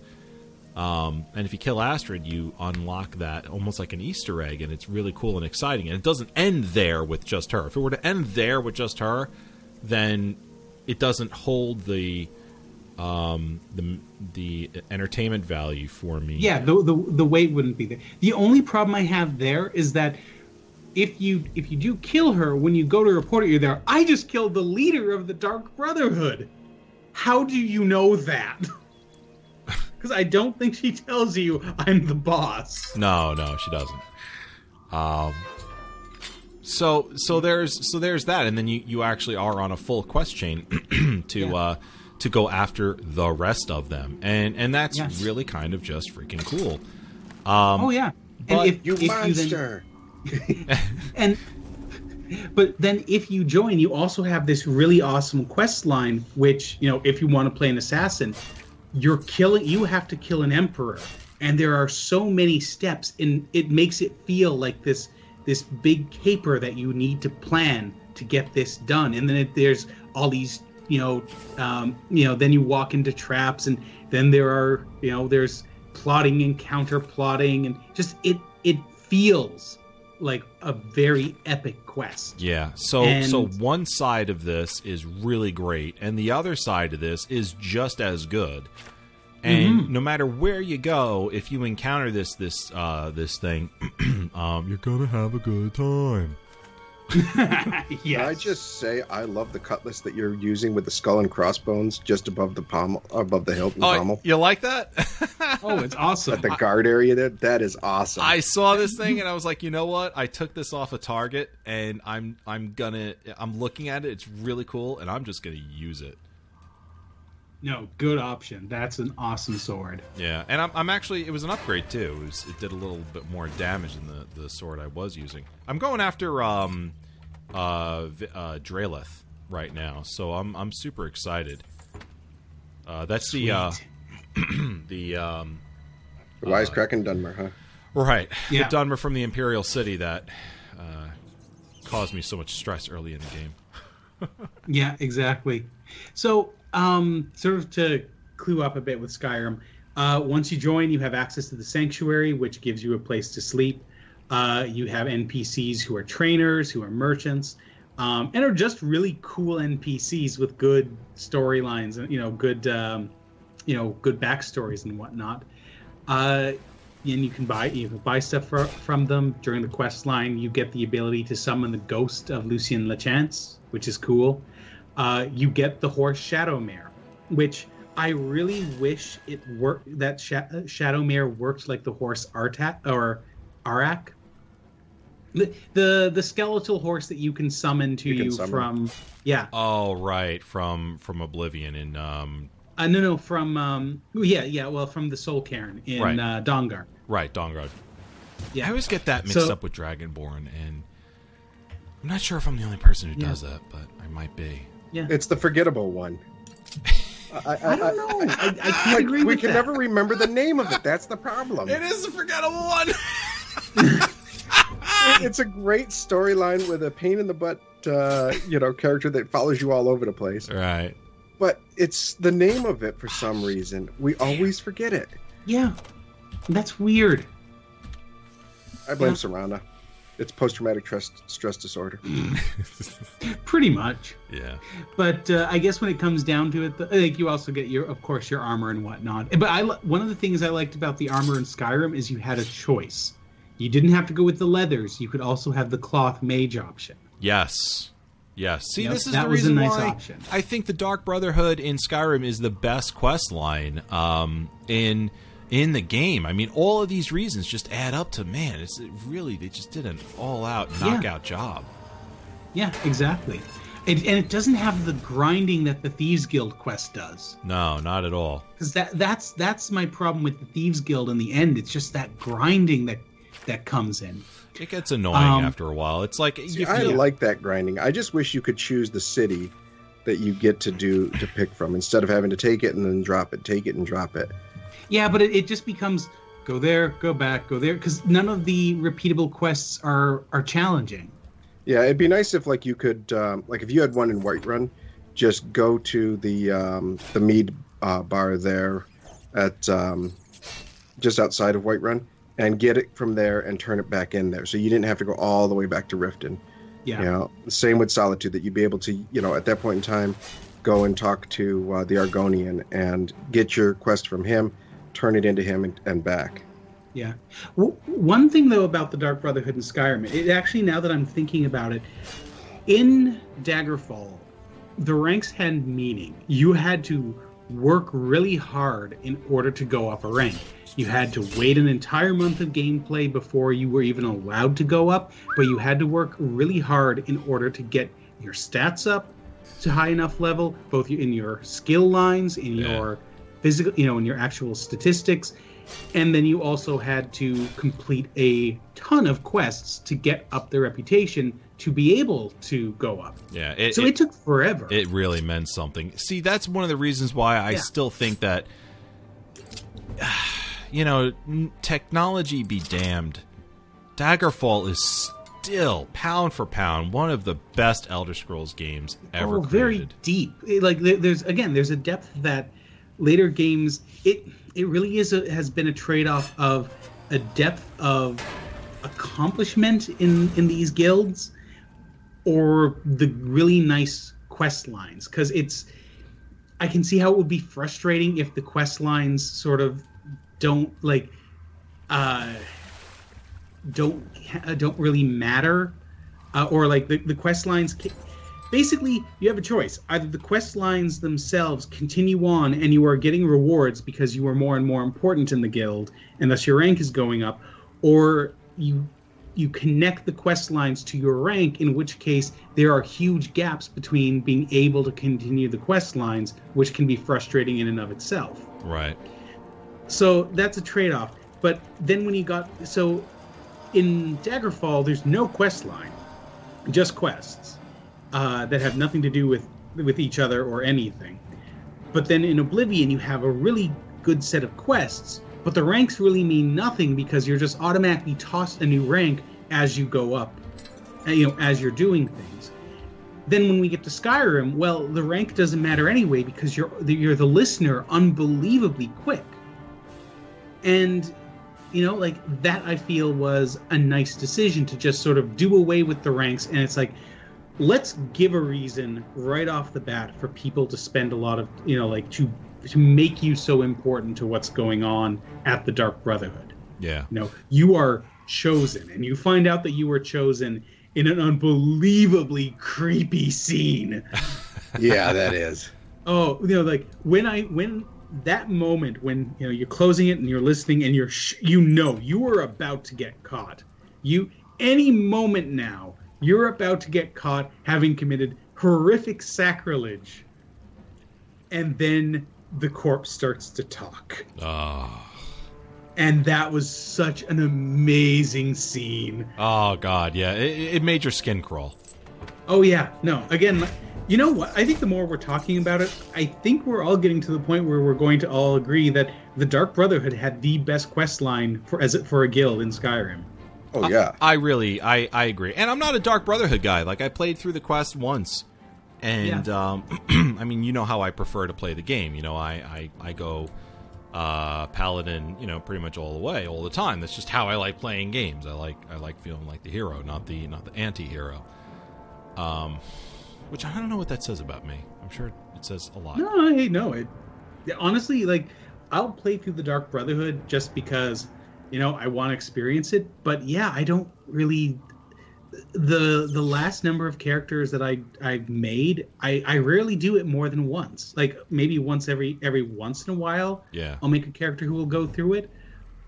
But it's not it's not like the Mages Guild or the Thieves Guild, which I'm more much more likely to to join again. And you know, I just you know that there's nothing wrong. It's like I even when I make a what I'm what's supposed to be an evil character in dealing with NPCs, it's very hard for me to RP that evil character. You know, oh, Elder Yeah. Scrolls Online should have a Dark Brotherhood DLC. All right, Should, folks. should they? Because so far out of five main games, the Dark Brotherhood is only playable in three. Let's. uh, we're having we're having so game, much 'cause fun That chat. other one there doesn't have anything going on in it. What- What's Yeah. that? What's that? Only four of them, because you know the fi- the first one doesn't really have anything going on in it. Nothing is found in a, in, in arena. Uh, we're uh, we're chatting so much and having such a great time. We're we're actually forgetting we're forgetting ourselves. Um, we we still actually have uh, plenty more show to continue on to. um, so we we probably should move things along a little bit. Um, since we're getting close to the two hour mark. Um, let's jump into our fast question of the week, guys. Um, and this question uh, is uh, which type of Dark Brotherhood Assassins playstyle is the most appealing to you? Dagger in the Dark, Dark Mage, Archer, Poisoner, Cleave with a Battle Axe. Mike, Poisoner. Mark. Archer. I'm going to throw out Dagger in the Dark. That's what I'm going to do. Dagger in the Dark. Um. So so uh, so Mike, why why Archer? You mean Mark? I said I said Mike. Did you? Yes, but our, Mike said Mike said poisoner. Oh. Um. We couldn't make it through a show. Well, no-. I meant the right guy, but I I remembered the wrong. Uh the wrong the wrong answer. All right, so Mike. Mike, okay, it's poisoner. But tell Why- me why you like the archer. uh Mike meant Archer. Now, why Poisoner? So first, you have to get the alchemy skill to uh, to make the poisons, uh, and you collect all of your ingredients and everything. But then, unlike um, the dagger in the dark or the archer, you have to sneak up and actually have the pickpocket skill to place the poisons in their inventory. Uh, and uh, you know the you, you can't beat the uh, the poison apples in Oblivion for you know getting the task done. So uh, you know I really enjoy the creative means to you know get through your uh, your task using the poisoner. Okay. Mark, what about you? Why why the Archer? Well, I figure that if they have seen you, you've already you know you've already made a huge mistake. So just find you know I just like getting find a high spot, quiet, bow out, and just pick the target off. I just I, find that's cool. And if you if for some reason you didn't take them down in one shot, it's not like they it's very unlikely they'll be able to hit you uh, before you've already reloaded and fired off another few shots. Right. And frankly, especially in Skyrim, using the bow and then even the crossbow is just damn cool. Um, I like Dagger in the Dark. Um, I like to get up close and personal with my target. Smell them a little bit and wear their clothes when they're sleeping. Sneak up behind them. T- tell them how you got these scars.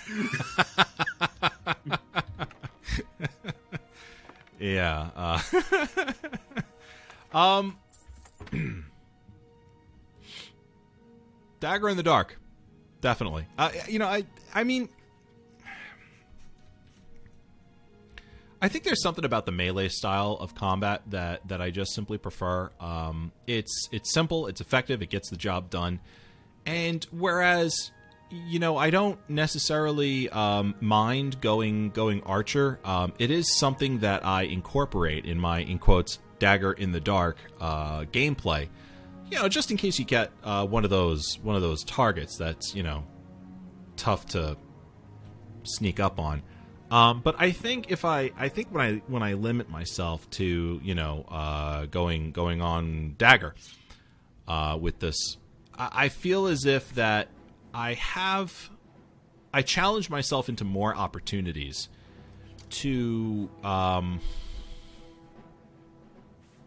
find a, a roundabout way of going of, of, of attacking my target instead of just you know okay i'll perch here and then fire a shot. Like it just makes the game a little bit more interesting for me uh, to go to go that way with it. So that's why i would prefer dagger in the dark So I challenge our listeners to send us a tweet with uh, what kind of uh, type of assassin that they actually play in game.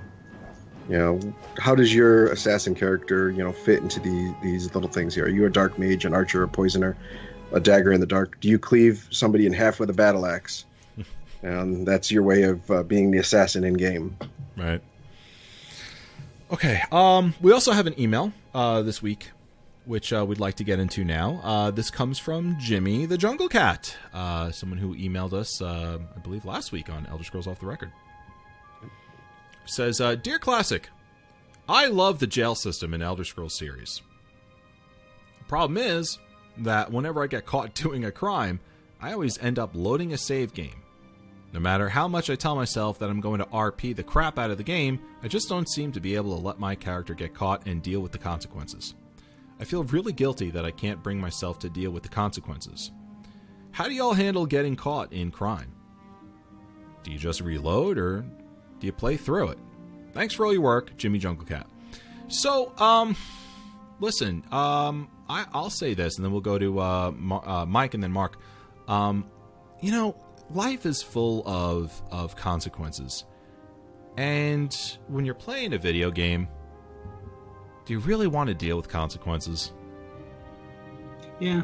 I mean, this is exactly what it's all about. I mean, you know, I mean, uh, yes, it is absolutely fun to RP the crap out of something like that. But, I mean, is it fun to always deal with negative consequences for your actions? No. And when you're trying to relax and have fun and and play a video game, um, it, it just, I don't know, there's just something about it. Like, if you're not really into role playing that particular situation um, and extract, you know, the fun out of a, of a bad situation, I kind of feel like um, you don't need to feel bad, Jimmy. I mean, I feel like a lot of people are that way. You know, I mean, I'm that way. I've been watching my gameplay on the YouTube uh, video all all evening. Um, every time I get caught by a guard or die, I just reload my save.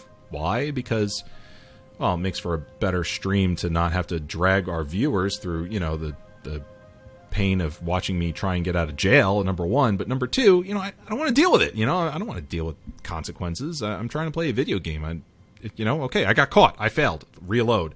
I don't want to have to get caught and okay i failed so now i have to you know drag myself out of jail. It's, it's it, I'm glad it's in the game. It should be in the game because it's it's great and a lot of fun.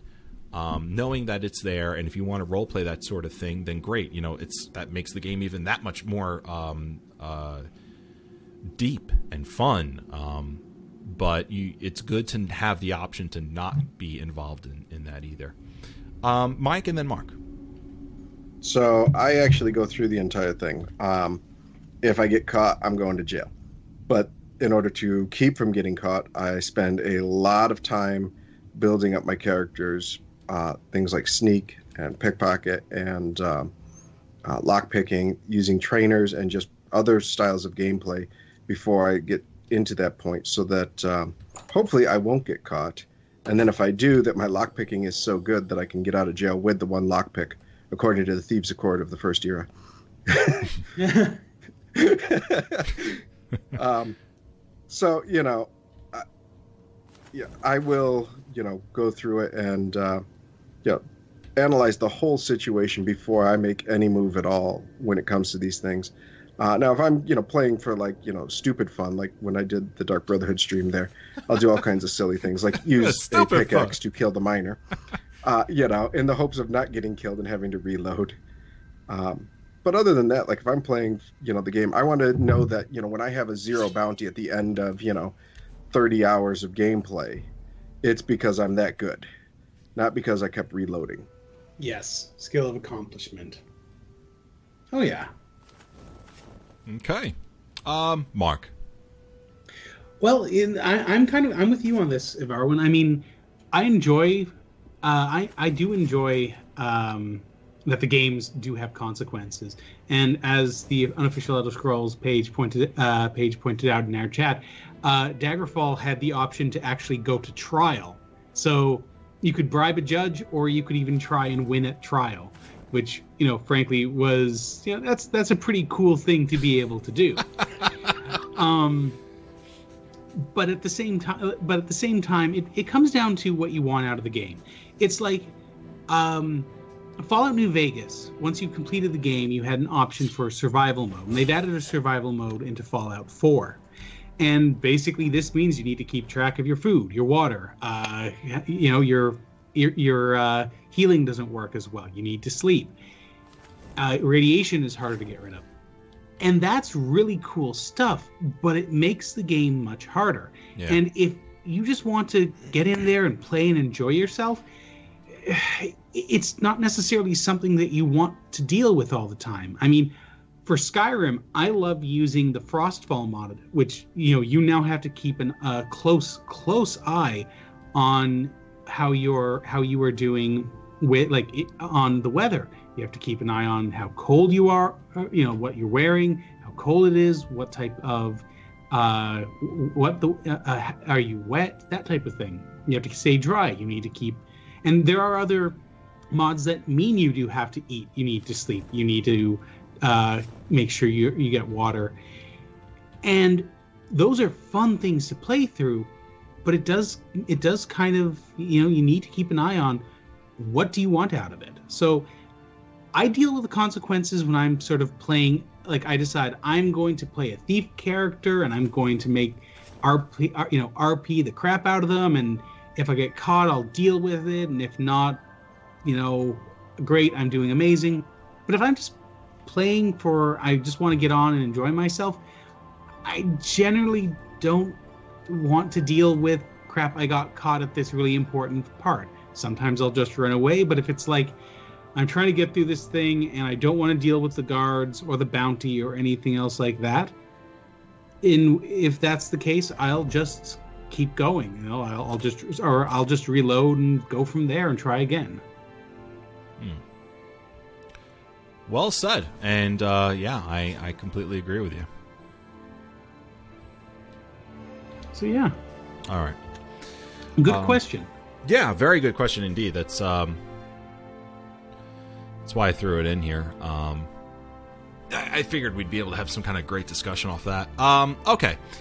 Well, listen, folks. I think that's going to kind of close out our show for the week. Um, man, uh, we had this was such a great episode. I had a lot of fun doing it, and um, um, Mike, thank you very much for for doing the notes. Um, they are they were they were great. The selections that you made were fantastic. Um, Mark, I'm just ecstatic that you could be here today. Um, thanks for being here. Oh, good to be back. So good to be back. Great having you back. Um, the Sonorous Archives were fantastic, um, as always, but I'm, re- I'm really happy for the discussions that we've had today. Um, just, just great stuff all around.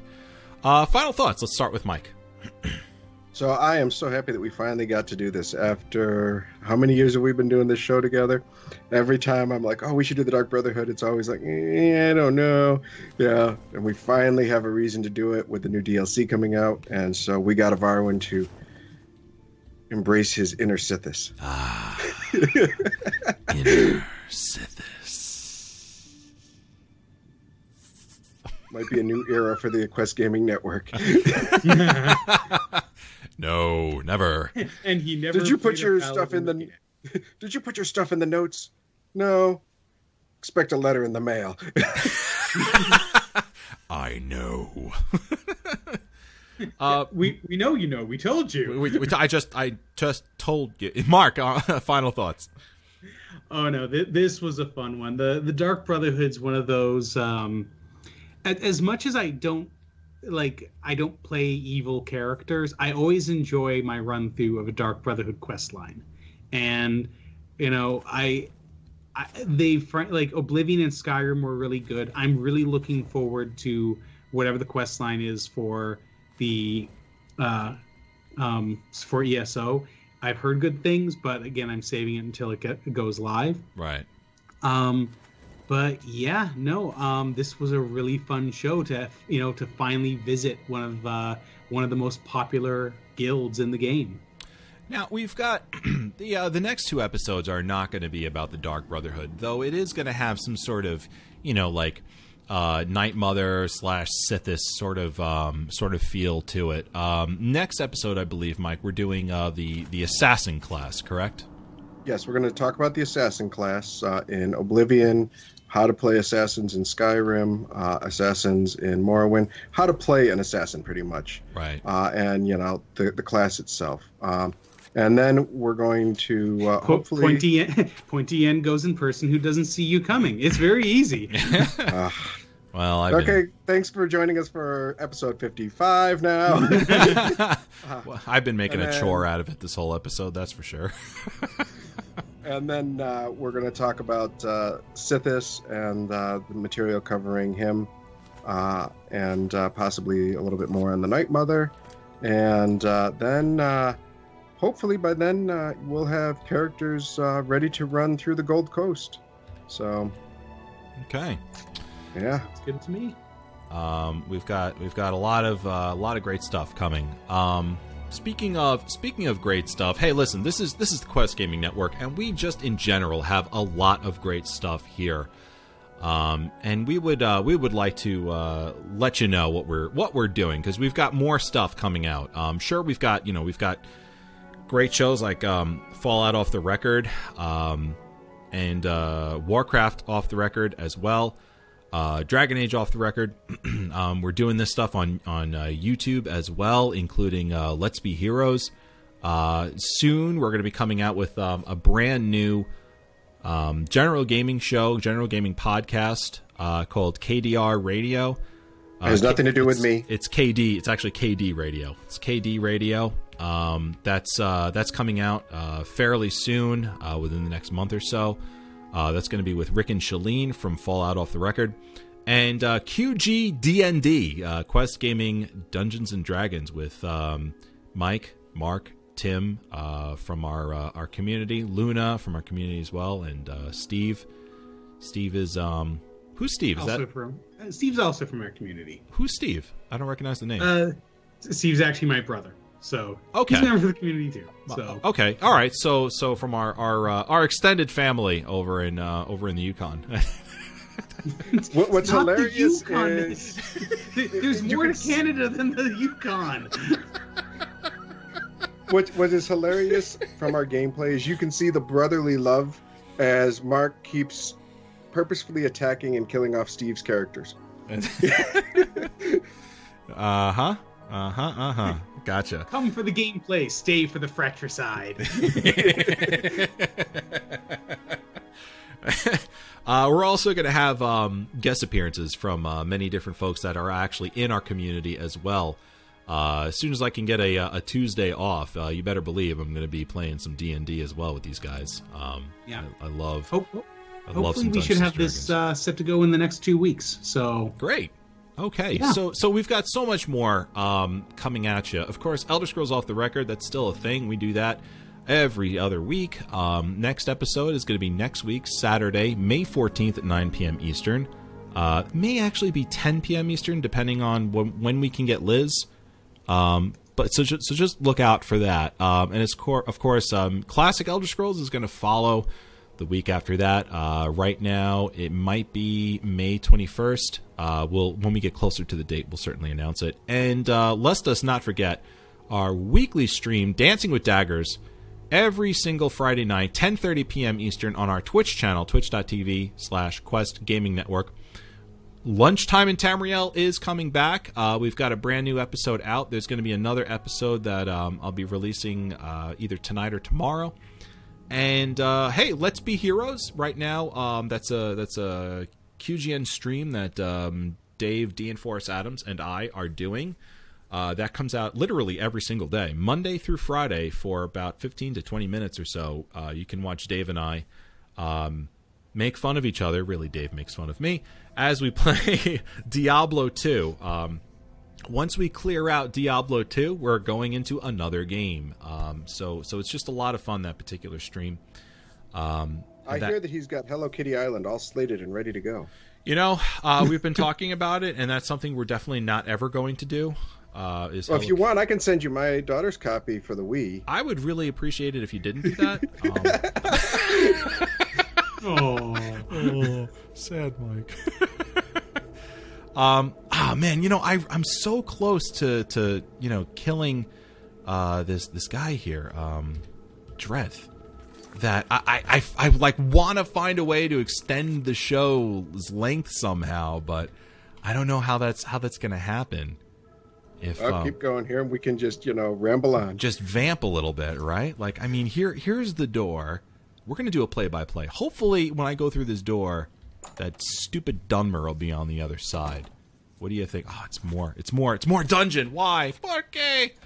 Okay, maybe I can just, you know, sort of slink through the shadows here and make a beeline for him. What do you think, guys? You think I could do that? I don't know. Oh, you seem pretty close. Ah, I'm getting there. I'm getting there. You know what? Let me quick save just in case. There we go. So I'm watching. I'm poor, poor podcast listeners. We ended the show, and I'm just dragging them through the mud. Well, the podcast listeners, you'll be able to cut it at that point in time and be like, okay, we're done. I could, I could, but I, I don't know. I, I think maybe they'd want this to is listen for our to streamers, stuff. really, to see the end here. No, it's it's just U- for me. It's- UES, UESP is saying, so I guess you don't approve of our sister site, unofficial Hello Kitty pages.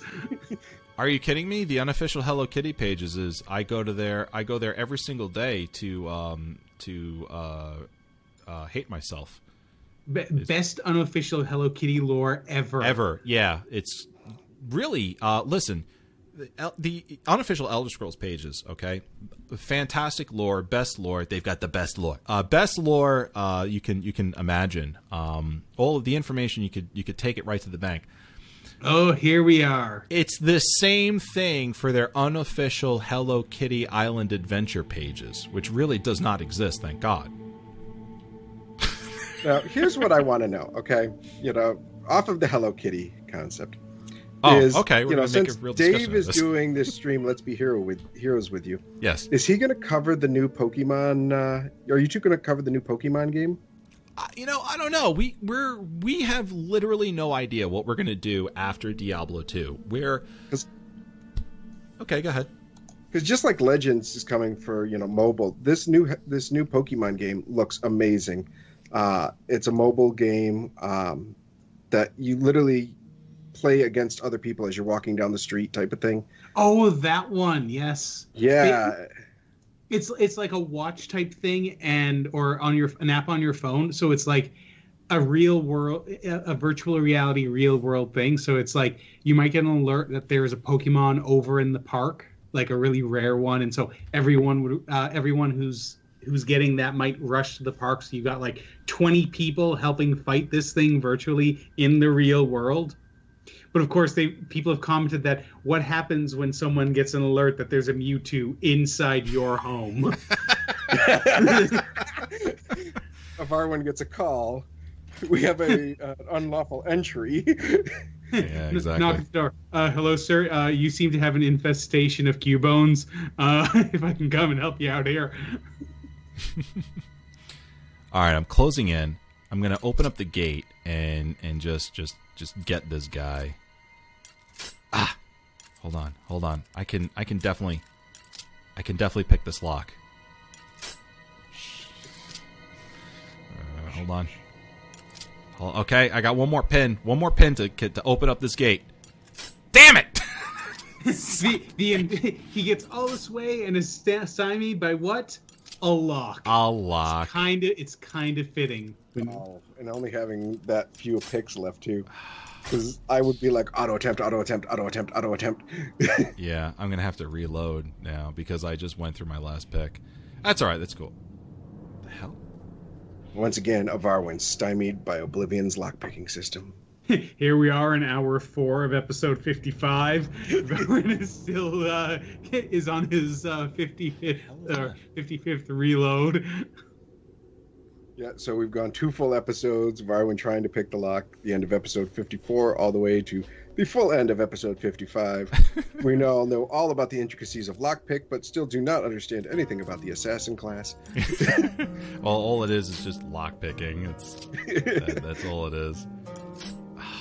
Eh, You know, I'm trying to like I'm trying to rush because I want to I want to end the show off on a on a high note.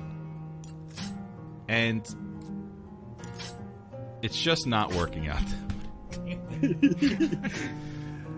At this point, you should just do the auto attempt until it does, because sometimes you get lucky with a one or two. You just keep so? the reload going. You think so? I- I don't Yeah. think that's going to work out for me at all, actually. Well, you're just going to reload every time if you get to zero lockpicks. I guess. Whoa! Whoa! Mike's freaking right with that. I just auto attempted my way into this. Okay. Yeah, don't save over. Oh, actually, yeah. Let me let me quick save right here. Let's let's do that. Let's do that. All right, now I gotta I gotta pick um, a, a correct uh, weapon here because I got a new weapon, and uh, I should use the Suffer Thorn. Let's, let's use that. Okay, Suffer Thorn. Here we go. All right, I got Suffer Thorn. Let's get him. Die. Ha! Now we can end the stream. now we can finally end this damn stream. Okay, so if they want to follow our hosts, I can be followed on Twitter at KDR Mickey M I C K E Y. Mark can be found at Carnagan Wolfe, C A R N A G A N W O L F E. And Evarwyn can be found at at E V A R W Y N. You can follow our Elder Scrolls shows at Elder Scrolls OTR. So, now that you have broken your way in, killed everybody off, I gotta find a way out. well, we'll, uh, but at least you've done the killing. we'll uh, exactly, exactly. That's at the end of the day, that's the most important thing. We got we we got him, guys. We got him. Uh, ladies and gentlemen, boys and girls, thank you so much for joining us here in in uh, classic. As always, take care, be safe, and may the force be with you.